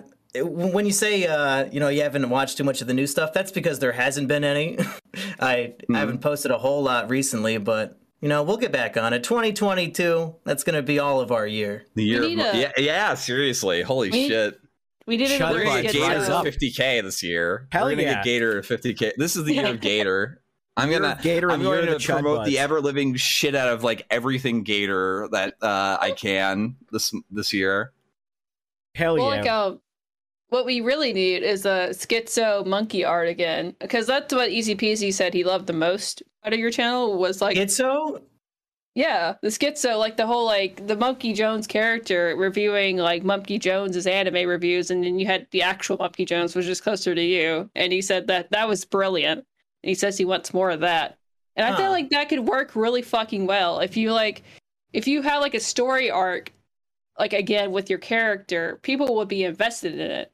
Like it, it doesn't even have to be like a like a big special thing. Like you could do with um like Red, Red Letter Media does, you know, because they have like a story arc to like their characters, but it's little stuff that adds up to like their season finale finale to their uh, Red Letter Media. So I feel like you could easily do something like that with Mumkey Jones again, and then people will pick it up and watch it. And one of my favorite videos of yours isn't even like the anime reviews or high production value. One of my favorite videos of yours is literally you shoplifting the Naruto manga, and it's an actual video of you leaving the fucking Books a Million or where the fuck you're at, and the alarms are going off, and you run. I mean, do do you want me to ruin the fun for you, or do you just want to live in this fantasy world? oh, did you not actually shoplift it? no, oh. of course not. The fucking the siren is edited in, is all. Fake. Shit. The only real part was when I was like wearing a round cowboy hat and it blew off my head and perfectly rolled away from me in the wind. That was real. Everything else was fake. Oh, but it's still like the fact that you you tricked me for this long. Like Yeah. I, I, I, it's, it's simplistic shit that you could do like that. That is so funny. Um, and also just you Naruto running the monkey mask was great. that was pretty good. but I, I think that if you, I I think if you add the thing where like I'm going to be talking about this particular thing, but it, what what in the background what's happening is is there's a story arc with Mumkey Jones. People would be really invested with that because people Yeah, like it would be thing. nice if I could make videos with a, a fictional storyline as opposed to a real life storyline. Uh, I, I would like to transition back to that. Yeah, I mean, I mean that's what like Easy Peasy and like we were all nerding out about because that that that was a really brilliant thing you did with the Monkey Jones character. So I mean, like I know you're going to be doing the whole uh fuck what's it called? What is that really fucked up movie that you and Kino were going to review together? Yeah, a Serbian film that's going on his channel. Yeah, if you do like also like Monkey Jones movie reviews or something like that, but then you have like some weird schizophrenic shit that happens in the background. um, people would like that. So Yeah. I might start doing that with uh I do a series where I review every monkey movie ever made. Maybe I can turn that into like a narrative. Yeah, you could do like a whole series where maybe you like actually return back to Monkey and you get more and more Monkey with each Monkey movie. Yeah. Like, Return to Monk. yeah, and then you just run around naked in the woods with a monkey mask eating a banana at the end of it. That'd Oh, be great. I have to be naked too. Okay. I'll have to Yeah. wait till summer. And then you upload it to like your only bananas. Only, only bananas. Holy bananas. Wait, didn't Yeah, you try to um didn't you try to like wasn't one of the things you tried to do when uh Susan deleted everything was um uh try to like upload your entire archive onto Pornhub? I might have. That does sound familiar. It's been a little bit. Ugh. That, was funny that as would be shit. funny if you had like an OnlyFans though. If you just upload like all the Monkey Jones content of OnlyFans, like you expect porn and naked photos of yourself, but no, it's just like old deleted videos. Yeah, I guess uh, since everybody else is making money off the re-uploads, maybe I should invest in my old Oh stuff. Oh, jeez. Yeah, Hell yeah, I'll, I'll get look at my old videos that, like the videos that got deleted. I'll look them up, and they'll have like fifty thousand views on somebody else's channel. hmm I mean, I mean that happens from time to time. Yeah, I'm just glad that people still have access to them. I mean, I, I mean, still, if you want to, if if there's any way you could like do like a, maybe like a Patreon only archive of like your old stuff, but it's still your stuff and you're still making money off of it, that would be. Oh, I have uh, I have an archive up for free that has all the old stuff. It just is not monetized. Oh, okay. Well, I mean, like that that'd be a way of like monetizing your old stuff because they'd be like, okay, well, I'm Yeah. deleting it, and if you want to like legitimately watch it, which some people are into that, some people won't want to do it, but obviously, if they want to support you, they could just do it on Patreon. So, Yeah. yeah. Uh, was there? I, I know you're muted right now, Gator. Was there any other questions for Mister um, Seaman Seaman Demon Seaman demon. Seaman Seaman Demon Demon Demon? Demon. Demon. Okay, uh, this is from Jay Dryas on Twitter. Says, "Has Mumkey seen Euphoria? If so, which one? God. What the Uh, fuck is Euphoria? I, I keep seeing The people HBO post- show? No, not the HBO show. Oh, I've I have seen the HBO show. What do you Uh, think of the Euphoria is a porn game that has a lot of uh, taboo fetishes, such as urine and scat in it. I believe. Okay, then I thought you were talking about the HBO. no, they're talking about the porn game slash uh, hentai video. I thought Oh, you meant the hentai manga. Yeah, there's a okay. So, um, I don't know. You said you're not into cartoon porn, but like, would you be willing to read like a really fucked up hentai? Yeah. So, uh, euphoric because you like you like depressing shit of things that happen to the character. Well, this is the ultimate life ruination, depressing shit. Is is called it's called Metamorphosis too, but it's called it's Oh. God. seven seven yeah, zero That's getting animated too, which is No, Is no, it fuck. really? Is it really? yeah. Metamorphosis is getting animated. Oh, How? Jesus It Christ. just would be a hentai straight up though, because it is a hentai, but with fucked up things that happen to the main character. So that's good. Uh, also, if you're willing to read um, manga, check out Oyasumi Pun Pun or Goodnight Pun Pun.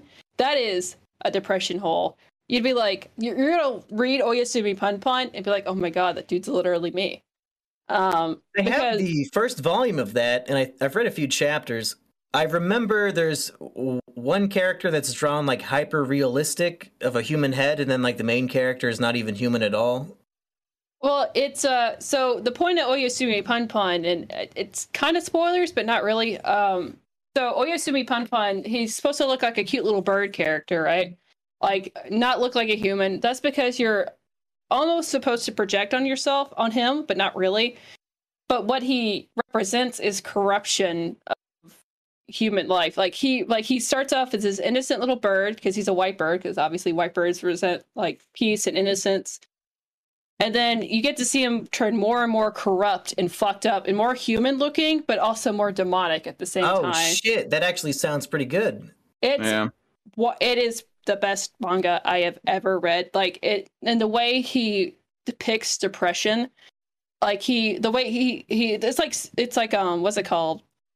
What is that art style called? That's like it's surrealist. It's surrealist art. Yeah, it's very surrealist art in the way he is able to draw depression and what it feels like at the inside.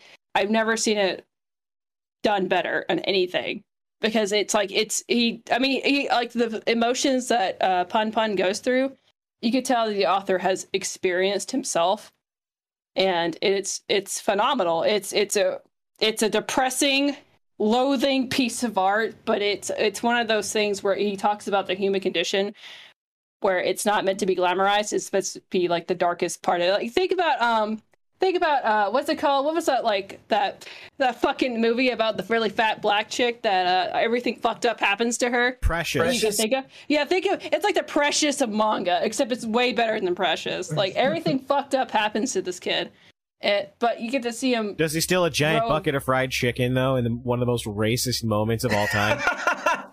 It's no, but uh there is like weird rapey like pedophilic shit that happens to one Oh, of the no. characters. Um there is spousal abuse, there's depression, there's rape, there's kill there's a killing in it, but I won't say what happens after that because obviously that's Are you spoiler sure this isn't an anime about the Clintons? I'm just just just curious. no, no one dies two shots in the back of the head because Okay, they're killing just check. themselves. Uh, but no, it is. I think that you would really like it if you like depressing shit. Because oh yes, Is it completed? Yes, yes, Yeah. it's completed. Oh, cool. Yeah, I'll, I'll probably binge that sometime. It's it's worth it. Um, but yeah, like it. There's anime and manga in particular. They're mediums, and there's so much diversity to it. You just hear about like the mainstream stuff. This is like shonen, which is obviously like One Piece, Bleach, Naruto. I I guess like Demon Slayer now. But there's there's so much to it that if you really want to deep dive into it, like that represents the human condition, it's just not as popular because people don't want to get reminded like, oh, um, life's depressing and things make you want to kill yourself. Um, but but there are like like little pieces of nugget like that that I really enjoy that you can like look forward to. And if you ever need like recommendations, you can always DM us or ask. Um, I'm the person who enjoys depressing shit the most out of all of our panelists, so uh, uh we've established. So You're the Robin of the crew. I am the Rob. Yes, well, I am. I am the e girl, so I guess so. but uh, yeah, no, it, it there's there's a lot to it. It's just uh, a lot of the uh, more depressing stuff doesn't get as talked about, especially with um, Japanese in particular. Like um, there's this uh anime called Aggretsuko. Yeah, Regrets. Is it Aggretsuko? Uh, that's about the uh little panda girl Oh, that's Red on Panda? Netflix, right? yeah, yeah, yeah. So uh, Aggretsuko, it's about this girl who's like in her mid twenties, just going through life and how like shitty being an adult is, and it's really relatable. Touch relatable if you're an adult, right? um, but the Japanese hate that character. It's like the least popular Sanrio character because they're like, oh, this is too close to reality, and the Japanese prefer like stuff that's um completely different than their own because they don't like to be reminded of really depressing shit. So, uh, well, is there any other questions, Gator? Yes, actually, uh, this is this is a funny one. Um, this is from Grima Wormbrain on Twitter. It says, "All of you against Konata from Lucky Star. Who wins?" I, I think I know the answer to that one. Hmm. I don't know. I've never I- actually watched all of Lucky Star. I like I Lucky think I've Star. seen Like, like the first episode. Lucky Star is So- one of those animes. I don't know if I recommend it to most people unless you're nostalgic for like early 2000s anime, because it's it's a time capsule of like very 2007 to 2009. Um, but uh, I, I don't know. I, I feel like Ko- Konata is literally me, so I don't know. It'd be like me versus my for, versus myself. So I don't know. Probably lose. Yeah, she seems she seems like like she could beat just about anybody's ass. She's very she's very uh, violent, very angry. Uh, she's not violent. No, she's not violent or angry. She just like she's um she plays a lot of video games. So maybe she's very such such such I can't speak. You, you know, very ah god. What ah, never mind. Real Next gamer, question. real gamer moment, real gamer moment. Ah, god, I fucking I don't know, my brain shut off there for a second. Is that what you, is that what the word you're trying to think of? No, Satri st- st- I can't say it. I'm just trying to I'm just trying to get you to say. it. Spell it. Uh, uh, so, uh, so, uh, fuck, I can't spell. Hold on. Hi, welcome to the Anime Boomer podcast where Spooky can't can't words. I'm fucking turning senile. Uh, You know, you, strategic. you know the, the- the- strategic. I don't know oh, why I can't strategic. fucking That's say a- that word. you know the, the, Strategic. the thing with the strategic. God, gotcha. I am turning senile. Holy shit. What the fuck? That means you're qualified to become president. Just give it like ten years. Everybody gets a free waifu p- pillow of your choice. That is my first rule. President 90, 90 You can million sniff it all you want. Yeah. Okay, let's see. Uh, next question is Distract Enemies on Twitter says, Who do you think is better, Nami or Robin? I think we kind of answered this one, but Oh, too easy. Too easy. Robin, number one. Nami, if anything, annoys me more than she thrills me. Well, there you go. She, I mean, just the the whole thing with Nami's character early on was that she's greedy. She wants to rob everybody, get the money. We don't know why. We find out in Arlong Park it's because she's saving up money to save her village from an evil pirate. But then Luffy saves the day, and Nami's character does not grow. She is still equally greedy to steal and, and pillage and get all this money with no motivation. And I do not understand why. She's a gold digger. Like it, it made sense when she was trying to save her village, but why does she want to do that now? She's just a thought. She's just a gold digger thought. I don't know. Yeah, I mean, essentially. Robin has nothing like that. Robin is just uh, a perfect waifu. Yeah, and she's just Yeah. she loves to read. She loves studying stuff. She's very intelligent, and she's got uh, big A big dark sense of humor. and a dark sense of humor. She's she's the essential goth GF, and she's a milfy goth GF at that. So makes it even better. Yeah. Oh yeah, and her don't forget about her power where she can make, you know, parts of her body if you're fucking anywhere. Stop me if, if you don't want me to continue. anyway, next question. Uh biggest Kiwi on Twitter says best Gundam series. I don't know how much Gundam you've watched. None. Really? Well, yeah, I, will- don't know anything about it. Uh, giant robots and war crimes. That's that's basically the gist of Gundam. Are you into like political stuff? Because it's literally like a lot of it's politics. And war I mean, it really just depends. It depends. It's like some of it's like uh war story stuff. Some of it's like um, it, it, it- it's it's a it's a weird series. It's a weird it's a weird series because it has like so many different um like phases that it goes through. Some of it's like the silly uh making models shit. Some of it's like really fucking hard hitting war as hell stuff. Uh, all to all to sell model kits. So it's more prevalent now than ever. Um, yeah, kinda. or bad, actually. Um, it depends. Like the last Gundam series, kinda. doesn't really denounce it as much, I would say, because the last Gundam series, Iron Blooded Orphans, was uh, primarily about like uh, child soldier mercenaries that used war as a means to like actually fulfill their uh, their goals and aspirations. I have to describe it the way that Walrus Aurelius described it. He the way he described it is African child soldiers accidentally kick off the space boogaloo. kind of, kind of. Um, but it, like uh, as opposed to like something like War in the Pocket, where the the the the main strive is like war is bad and hell and and uh, terrible. Um, it's it's a lot more like war is like the only business that we know, and it's how we provide for our families. So uh, it, it, takes a little bit more of a nuanced look, I guess. Um, at least from the perspective of the the, the soldiers in there. Um, Double O is also pretty good with that. But it's more of uh, like the main the the main protagonist like main goal at least originally is uh, um, stop stop war or else we'll fucking kill you with our war machines. Stop war or else we'll start a war. yeah, we've declared war on war. If war comes out, we'll go to war with it. okay. I don't know. I like I like Double O though. There's a lot of good stuff in Double O. Double O is pretty good. I love G Gundam, which is basically uh, WWE meets Gundam, and every country has their own hilariously like borderline racist Gundam, and like all the space colonies are shaped like hilarious things. Like in the last episode with Easy Peasy, we were talking about how Neo Mexico, which is basically space Mexico, is a giant cactus shaped like a sombrero. And their, yeah. their Gundam also is like a giant cactus hat. And it's also like a desperado. It's so yeah. damn funny. I miss the 80s. Well, no, that came out in 2003. Did it really come out in 2003? I thought that was like. I want to say, I think, I, no, it was either 2003 or 1999. That was part of Gundam's. Uh, it was 94, so I was, was, close. Yeah, it was part of like Gundam's uh, 20th anniversary. I want to say. Yeah, so it was that in that nice early '90s where like all of the the greatest anime ever all came out in the kind of like the same span. I mean, there's still good anime that comes out today too. Yeah, but like, I, would, I mean, yeah. just think about like the early '90s, like the animes that you talk about. Like Evangelion was, I think, '95.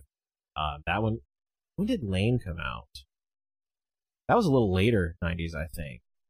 Lain was '98. Okay, yeah, so it was like that. That's that span of like a couple of years where like this fantastic anime. I mean, they still are producing fantastic stuff. Just like that. Oh, that stretch. I guess just I'm biased because that's when I was like, you know, really getting into it, like towards well, oh, like you're an anime boomer, is that what you're? Yeah, yeah. Back in my day, now all I want to do is grill with my Dakimakura. Well, uh, speaking of depressing uh, mechas, have you like? I think this is uh, obligatory. Have you seen um, Evangelion yet, Monkey? Yes, I have. I uh, when I did the Monkeys anime review for it, unlike the previous uh, anime reviews, I wanted to actually watch that one instead of just making shit up about it to review it. So I did watch that one. What do you think? I forget what you said before. What did you think uh, about it? I, I, liked it. It's good. You didn't relate to Shinji Ikari, right? You're like, oh, he's literally me. Uh, I, it's been a few years, but I, I think I was more interested in the female characters. I didn't really care for Shinji. That's that's good because like there's there's too many males that uh, look at Shinji Ikari as like you know like oh he's literally me and it's like you didn't understand the fucking point of it and it shows you're not supposed to like Shinji.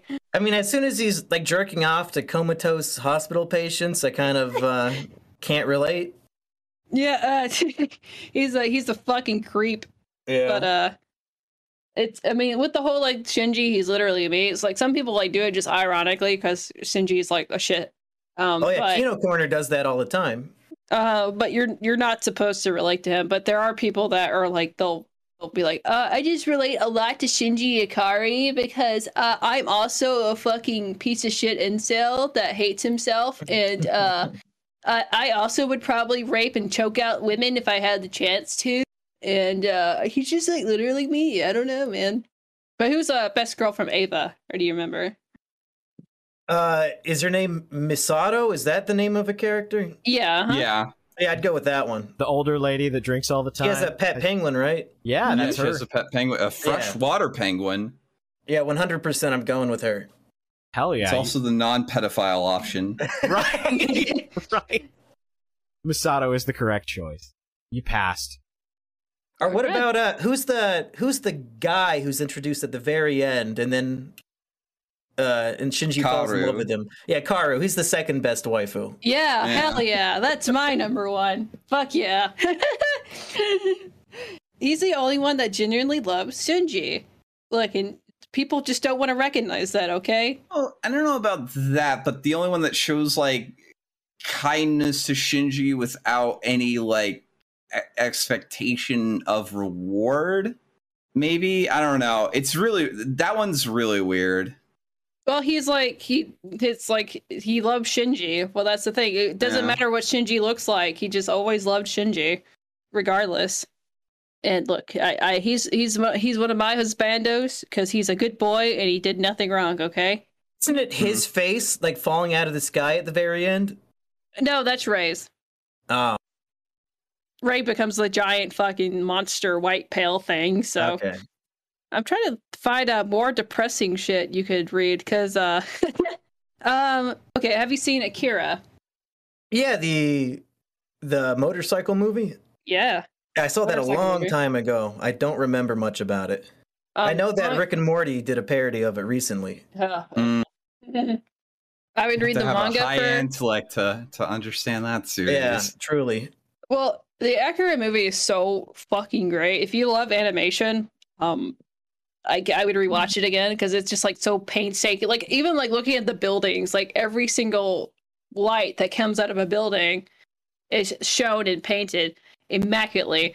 Uh, but also reading the manga is great too because the manga completes the story because um because it kind of like just for time purposes they can't fully expand upon it but after where they leave off in the manga it's it's more about the apocalypse that happened and like and they basically genocide almost all the women because Oh, they rape him all No. to death and kill them because they force him to eat drugs and stuff like that so uh it's Okay.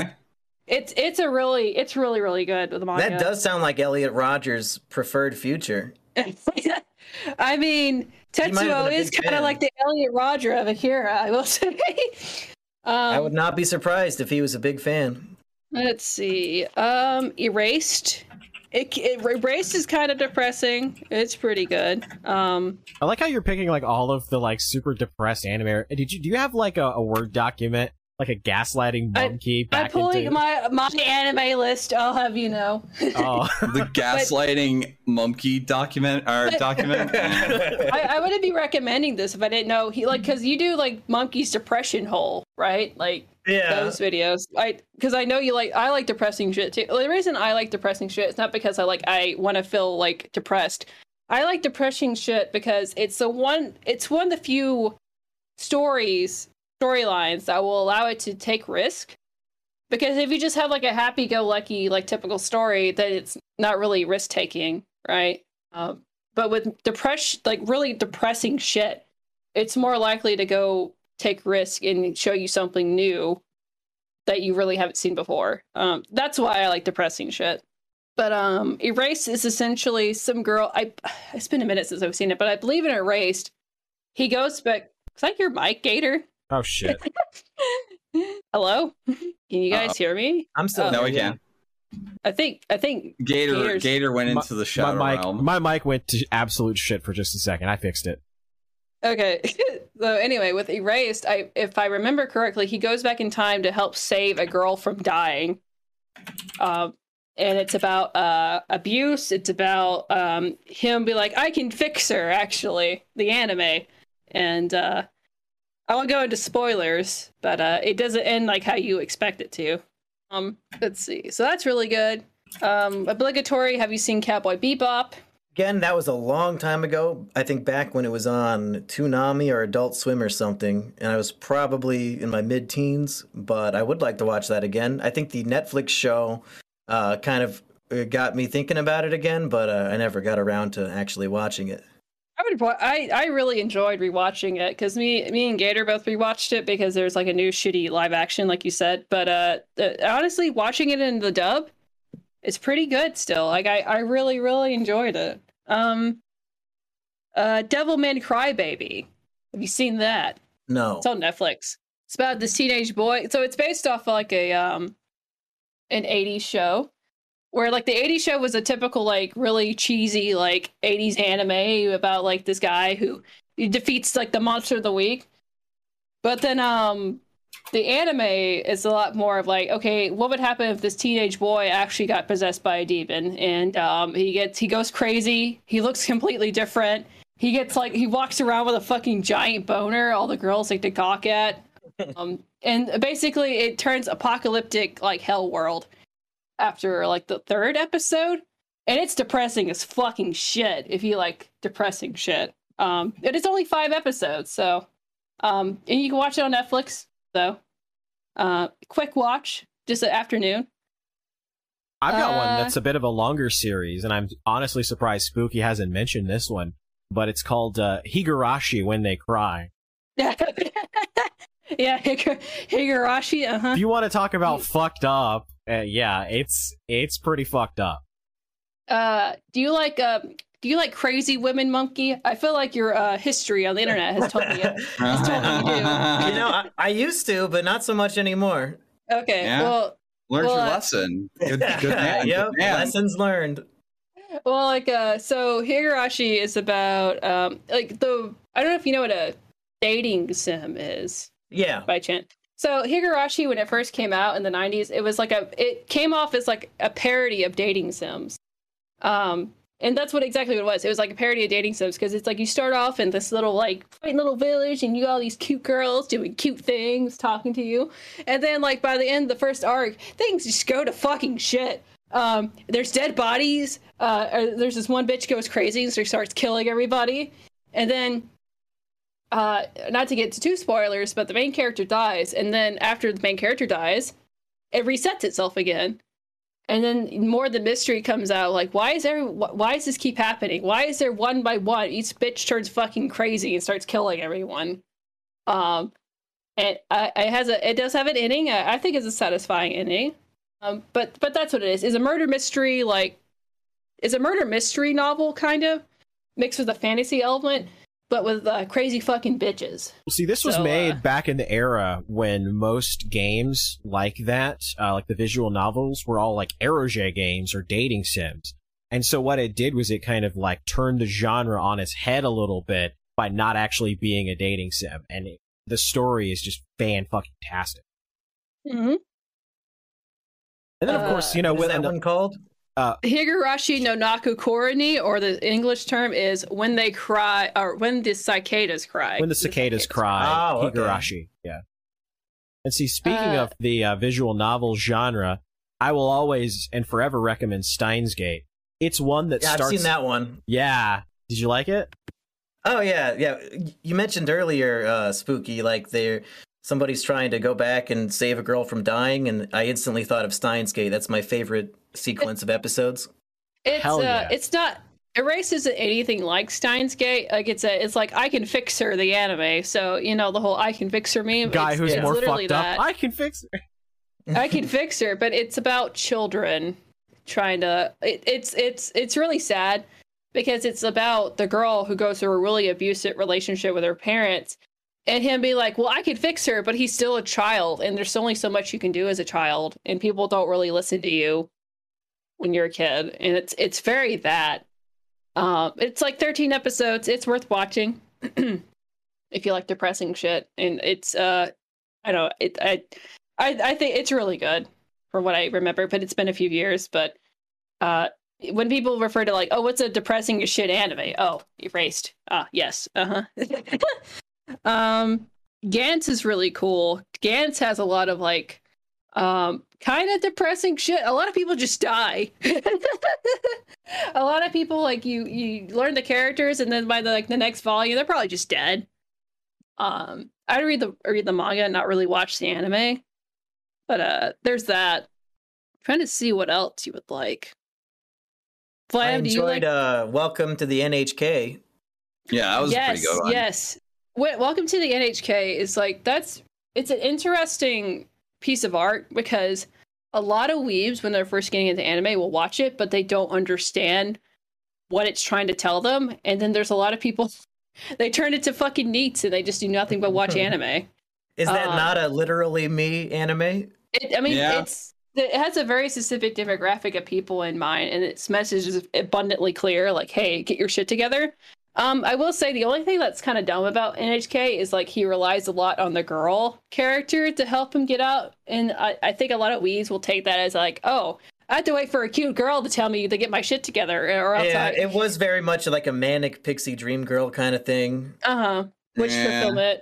But uh, I mean, but that's the thing. It's like ultimately you have to change your life for the better for yourself. There's also an interesting piece of art called Me Me Me, um, and it's a music video, and it's about that very subject too, which is like NEEThood and otaku culture go hand in hand. And it's by the studio. Is it is it by Gainax? I think it is, right? Uh, Right. it Might be. I, I, I think. maybe Me is. Same people that made Eva. Yeah, well, that would be Gainax then. hmm Oh no, it's like I think it's made by film students that or people that used to work with Gainax made me me me. I think. I'd have to look. It up. Anyway, it's a it's a music video. It's supposed to be really fucking shocking, but it, it gives you an idea of like the psychosis of meat of NEETs and otakus that do nothing but watch fucking hentai, masturbate, and watch mm-hmm. anime. And it goes through him and his relationship with a woman, how he breaks up with her because dealing with a real woman gets on his nerves so bad that he leaves her because to be a fucking depressed NEET.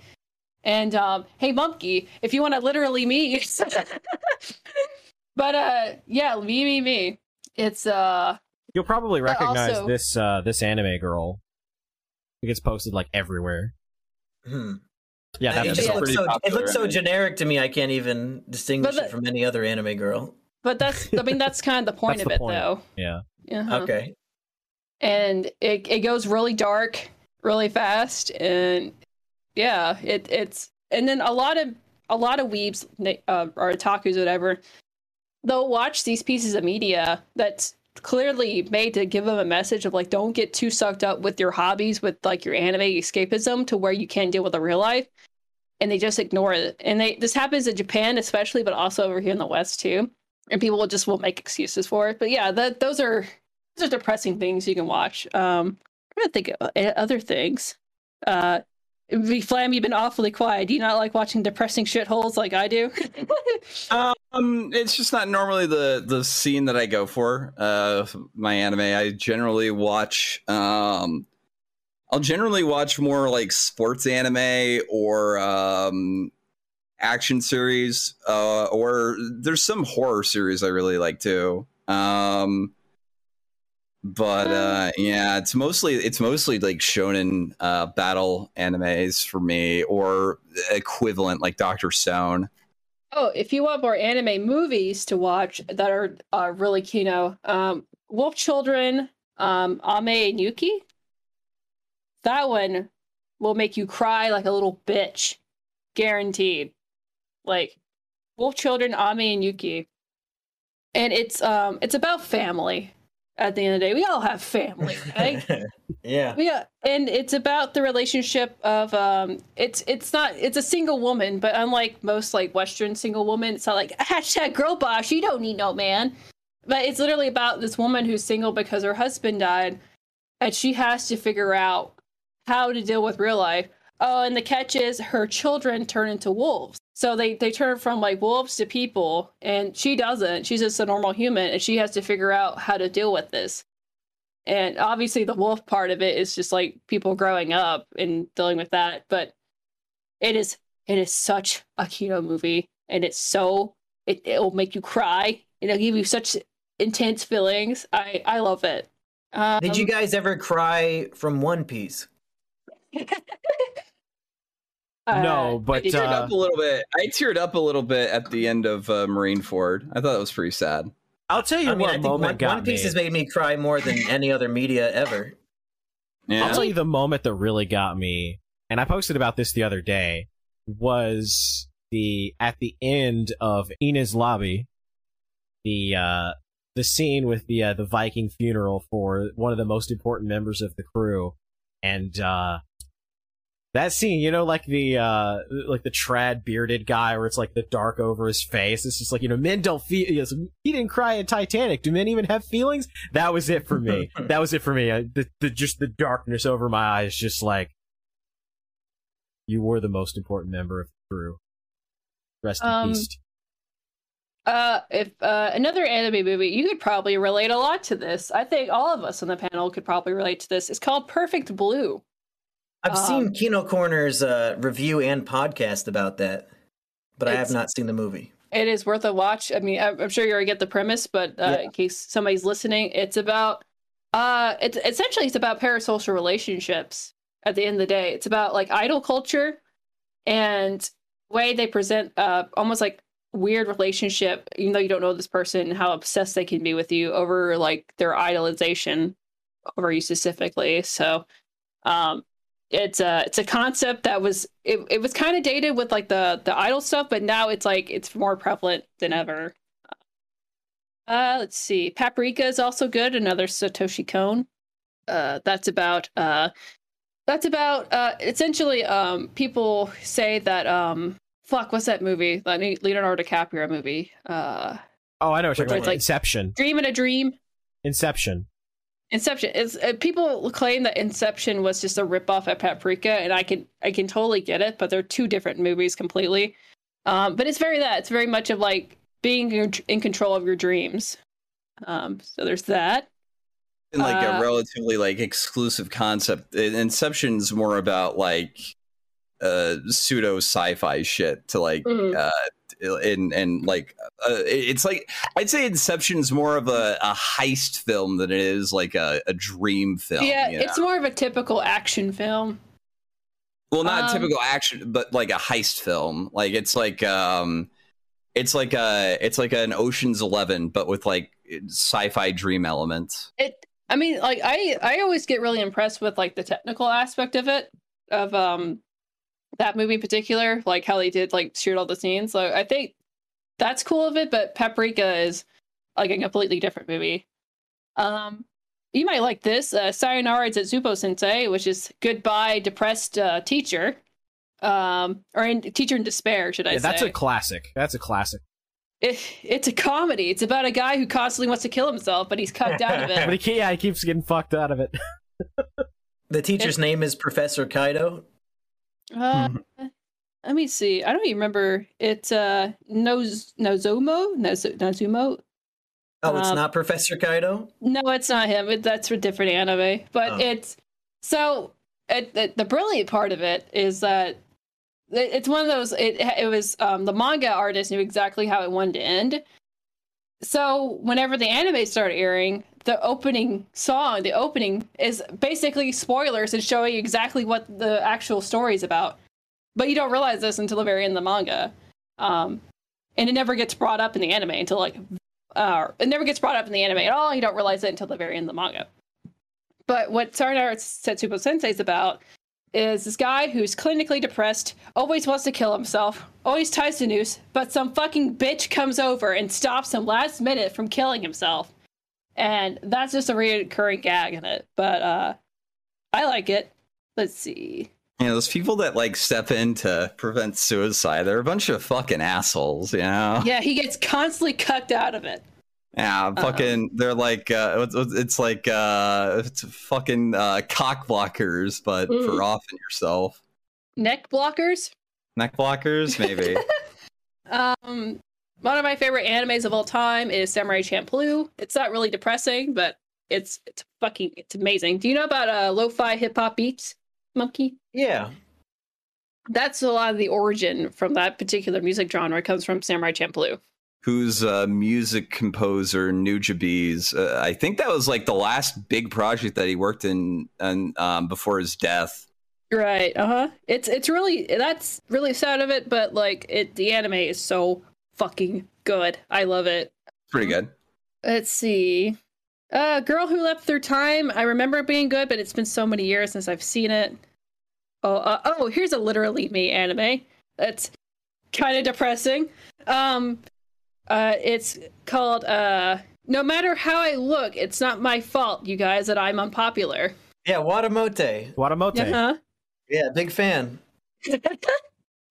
I was actually So- trying to buy volume one of it, and it's just out of print. You can't even get it anymore. You have to buy it for like sixty bucks on eBay. Oh shit! Really? Yeah.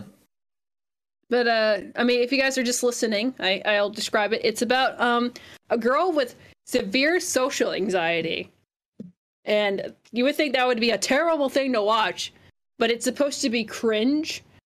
But she represents like social anxiety, and I think it's I think it's interesting. I think it's a really interesting piece of art. I it made me laugh, but it almost makes me feel like I'm laughing at myself because I was extremely socially anxious when I was around her age.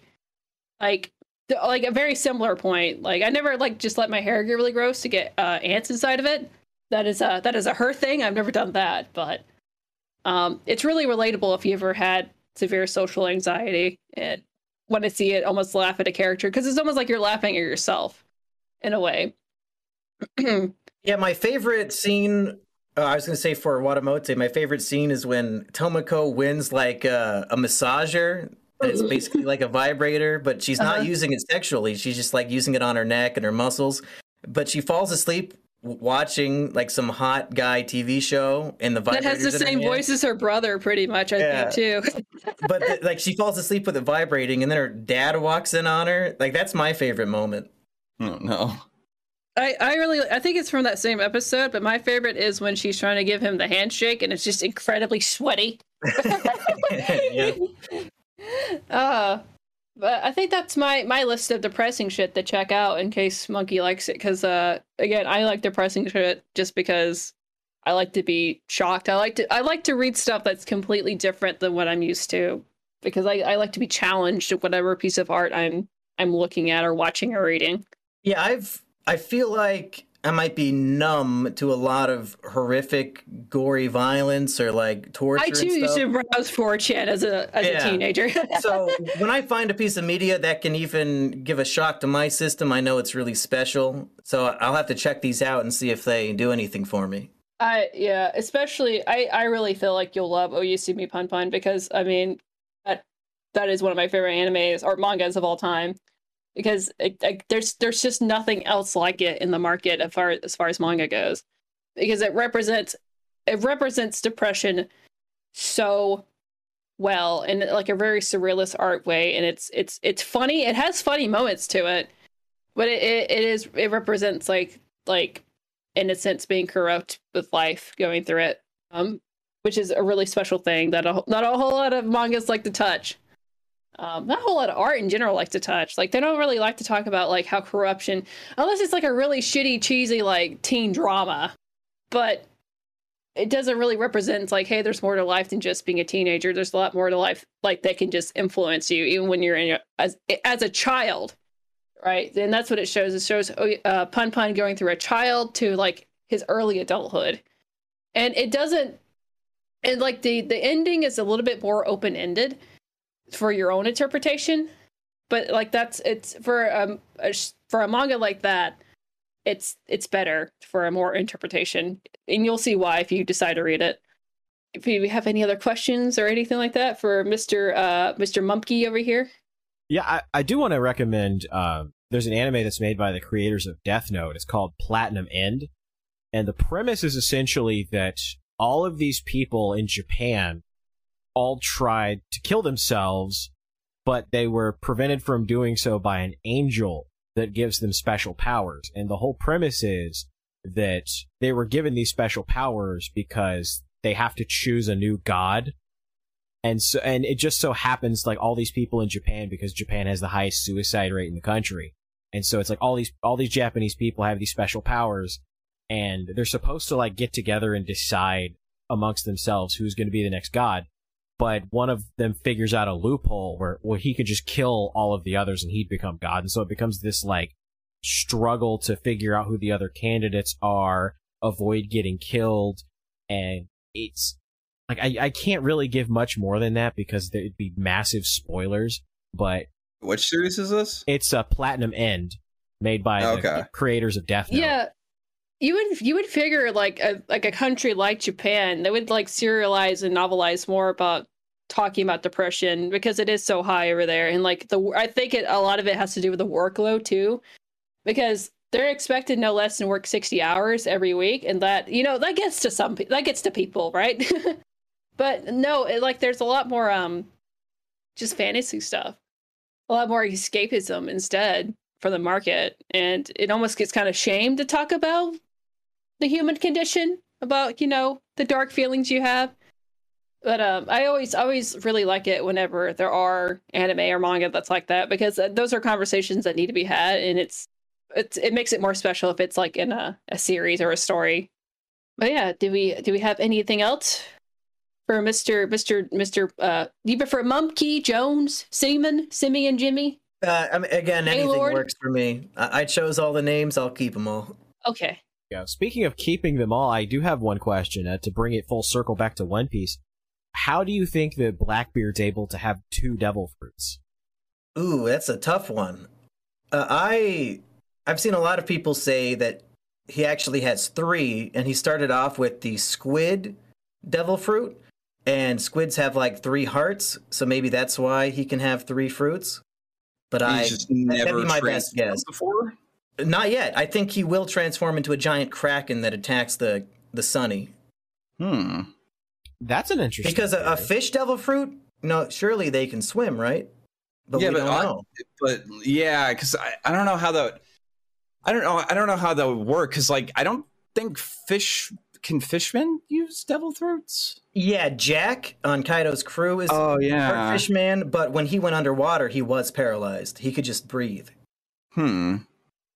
Seems counterintuitive, but okay. Yeah. Yeah, it, it would just be weird for like a sea animal to be a Zoan fruit. Well, maybe he'd be I- like so fucking big that he could just like stick his feet on the bottom of the ocean and just walk like that or something. I think it's just a specific property of the dark fruit. Yeah, that I- also be it because it can nullify devil fruit abilities. Yeah, well, it can it can nullify devil fruit abilities, but it's also I think it's also probably the reason why he's able to absorb abilities like that. Yeah.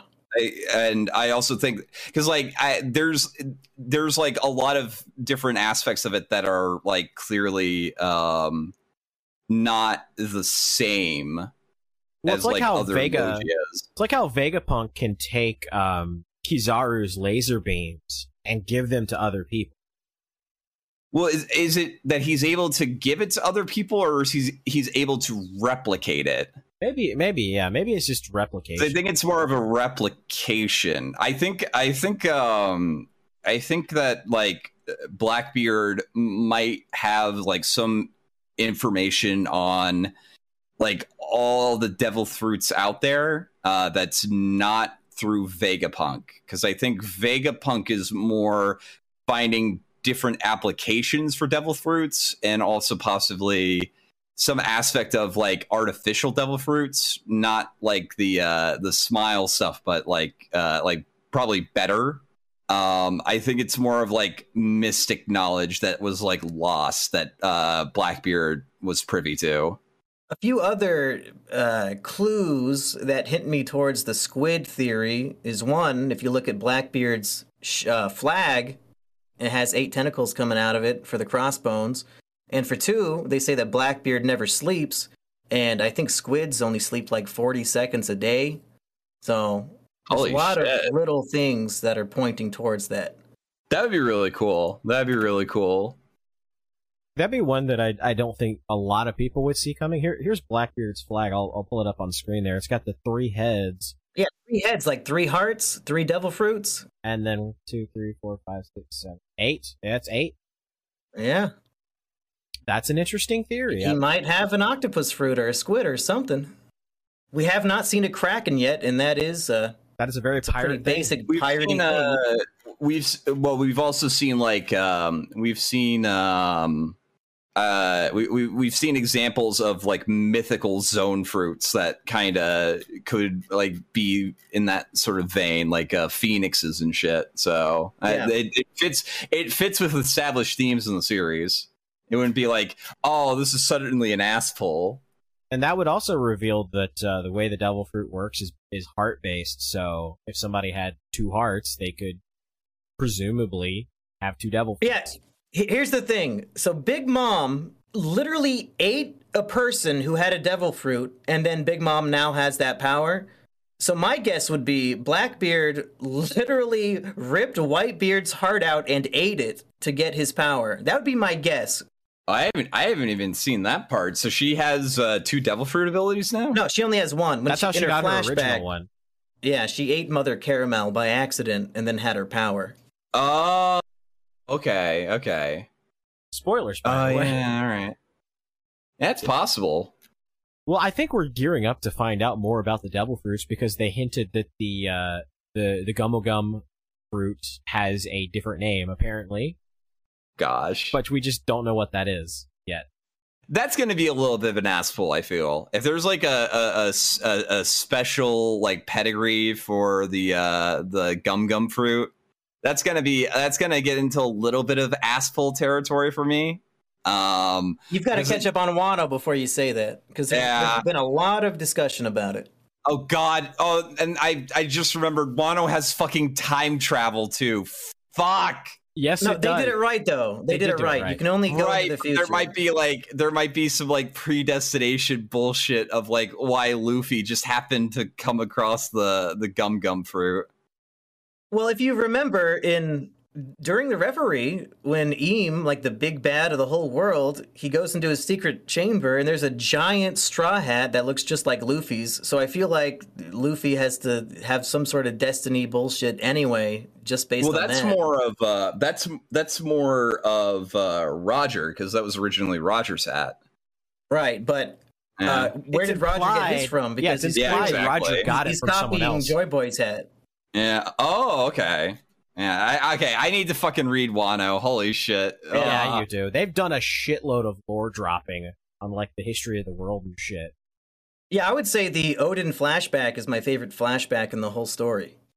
Easily, easily. Yeah, you learn so much from just that one little. Like, like how many chapters? It's it's like a, a good. It's like chunk. 11. Yeah. Trust me, you will. When you get to that point, you're going to be like, "Holy shit!" hmm. Okay Where did you leave off Hmm. at, by the way? I know you said it. Uh, I I got to the end of uh, the uh, Big Mom arc, Oh, Whole like Cake- right Cake at the Island. beginning of yeah, yeah, right. At You the didn't beginning. read Reverie? No, I read that part too. I, I think I stopped right right around um right around where Luffy and Zoro are fighting off against Hawkins. Okay. So you've got about 120 to go. Yeah. That's just one weekend. You'll be fine. Yeah. No, I'm gonna. I, I like. I specifically try to like uh read One Piece slowly because there's so much fucking details that speed reading. Speed reading it really does uh disor- disservice. Oh yeah, that that's very true. Um, especially especially Wano. Wano is one that you have to like really pay attention and let some of this stuff sink in because you're like, wait a minute. There's some callbacks to stuff from early. There's some hints at what may be ahead. Um, like the entire world is like going completely to shit. Uh, it's just you can really tell that we're hitting like the like the, the climax of the series. We're just climbing up that river, which is funny because they actually have to climb up a giant river to get to Wano. Well, Sarah, I think we're starting to wind down. Is there anything else we we need to get through, Mister through uh, Mister um um retard uh, That's right. loser F slur over here? oh, you could say fat at the beginning, but not at the end? Oh, okay. Yeah. I guess that's more editing for me to say fat for uh you know Mr. Gator over here. I I don't want to say fat too often. Do Right. the uh, can't do the be zeros, do the zero punctuation thing. Oh yes, yeah, that, that would be pretty funny. Right then, and then just says the N word like five times. I mean, I could say it five times right now, but you know, you don't want to. I was I'll like, give you let's not let- let's not. oh, thank you. YouTube You too are a monkey. Especially not if it's ever recorded. Yeah, that's a good way to get in trouble. You know what's funny? Speaking of One Piece and the N word, when I did the Mumkey's anime reviews for One Piece, uh, I said, okay, the comment section is going to write this one. The first 50 comments I get on this video will be the script for my One Piece review. So naturally, I say the N word like 10 times in that video. That's Uh, pretty good. That is That's think- pretty good. I think that uh, what's what's shitty though is like I think YouTube will like automatically remove your comment if you do write the N word. Yeah, This Wow. was back in like 2015. yeah. This uh, is back. This is back before YouTube really fucking started to suck. Yeah. Yeah. It only kind of sucked back then. Gosh, damn, holy shit. Uh huh. Uh huh. Miss those days. Miss those days. Yeah. That's why we're all boomers here. Exactly. But yeah, like uh, I hope I do hope you get around to uh, reading some of the anime recommendation, uh, especially Oyasumi Fun. I think that you would thoroughly enjoy. Um, but yeah, I We'd think like to I have you back that- on after you've watched a couple of those to kind of give your takes and, and tell Spooky whether like, wow, that was great, I loved it, or wow, your recommendations suck dick. What's wrong with you?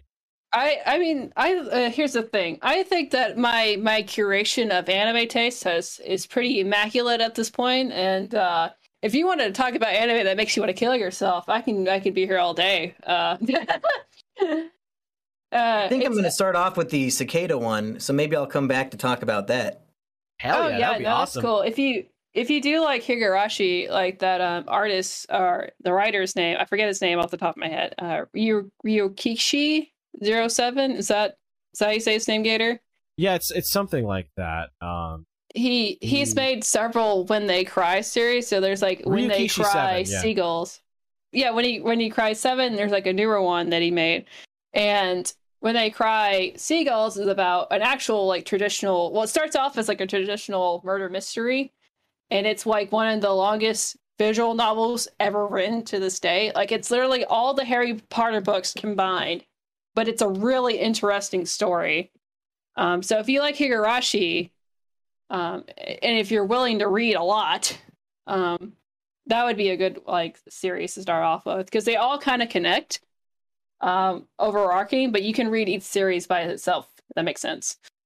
Yeah. Is there is there anything else? I think that about wraps it up. You know, this was going to be an episode about One Piece, and we did get a little bit of One Piece, but I, I like that it kind of veered off into anime in general as well. Um, so that was that was pretty cool. It was pretty cool. It's good to have Mumkey, and hopefully we can have you back on the show in the future. Hell yeah. You know, getting to Do do, it. some Is, is it. Kino Anime Edition? Is it is this anime particular? Is it Kino? Just do a whole fucking dedication for reviewing one particular anime. Yeah, we should force Kino Corner to watch some fucked up anime and have him review it with us. Yeah, but he would say, I don't have All right, time. so now we're gonna watch fucking Metamorphosis. Yeah.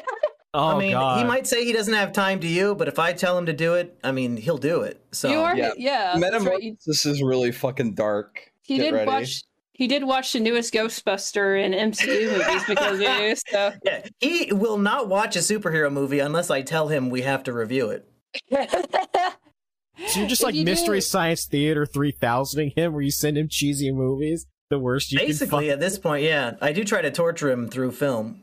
if you do do an Is It Kino on anime, well, you can either we can do anime boomers or whatever, or Is It Kino, but uh, you should definitely have us on so we can you know more thoroughly explain it or whatever. But uh, yeah, no, there is a there's plenty of fucked up anime if you want to watch it. Uh, I could I could give you some recommendations because uh, when I was bored in high school. Or like you know, when I was a poor teenager, I would just look up really fucked up things to see how desensitized I could be, and uh, you know, anime's definitely up there. So Hell yeah. All right. Well, I think that just about wraps it up. I How want to many thank fucking gore threads can I get through? Right. just look at the offended page on uh, Encyclopedia Dramatica. Uh, you've been through you- that a couple times, uh huh. Oh yeah, God. That was like a fucking initiation ritual for like my friend Yeah. group. It's just like, oh, you got to look at this page. You got to look at this page. Yeah. And they should. It started off okay. yeah, yeah. There's it starts off, yeah. That's how it gets you. and then and then you get through Goatse and then Blue Waffle and then you, like you'll see um, Harlequin babies and then more diseases.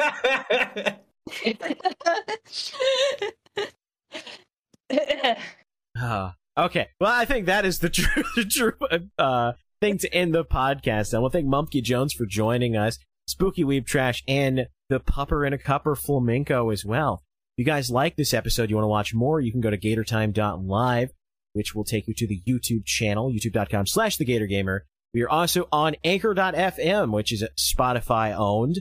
You go to anchor.fm slash anime boomers. Also animeboomers.live will take you directly there.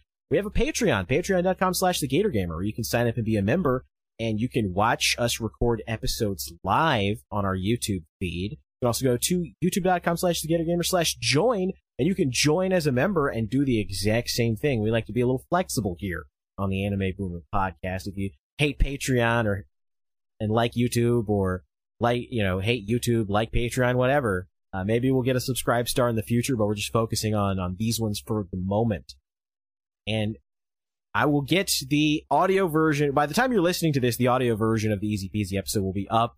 There were a couple of things that have to be uh, fixed for Spotify because they they don't like certain kinds of, of conversation pieces. I'm keeping the conversations in, but there's like a word here and there I have to uh have to They get rid of unfortunately- right And- right like that. Easy peasy. We he- so uh, I think Monkey. If you don't know, he's from Israel, and um, a lot of the audience that watch the uh, anime boomers like to ask very controversial questions involving Jewish anime.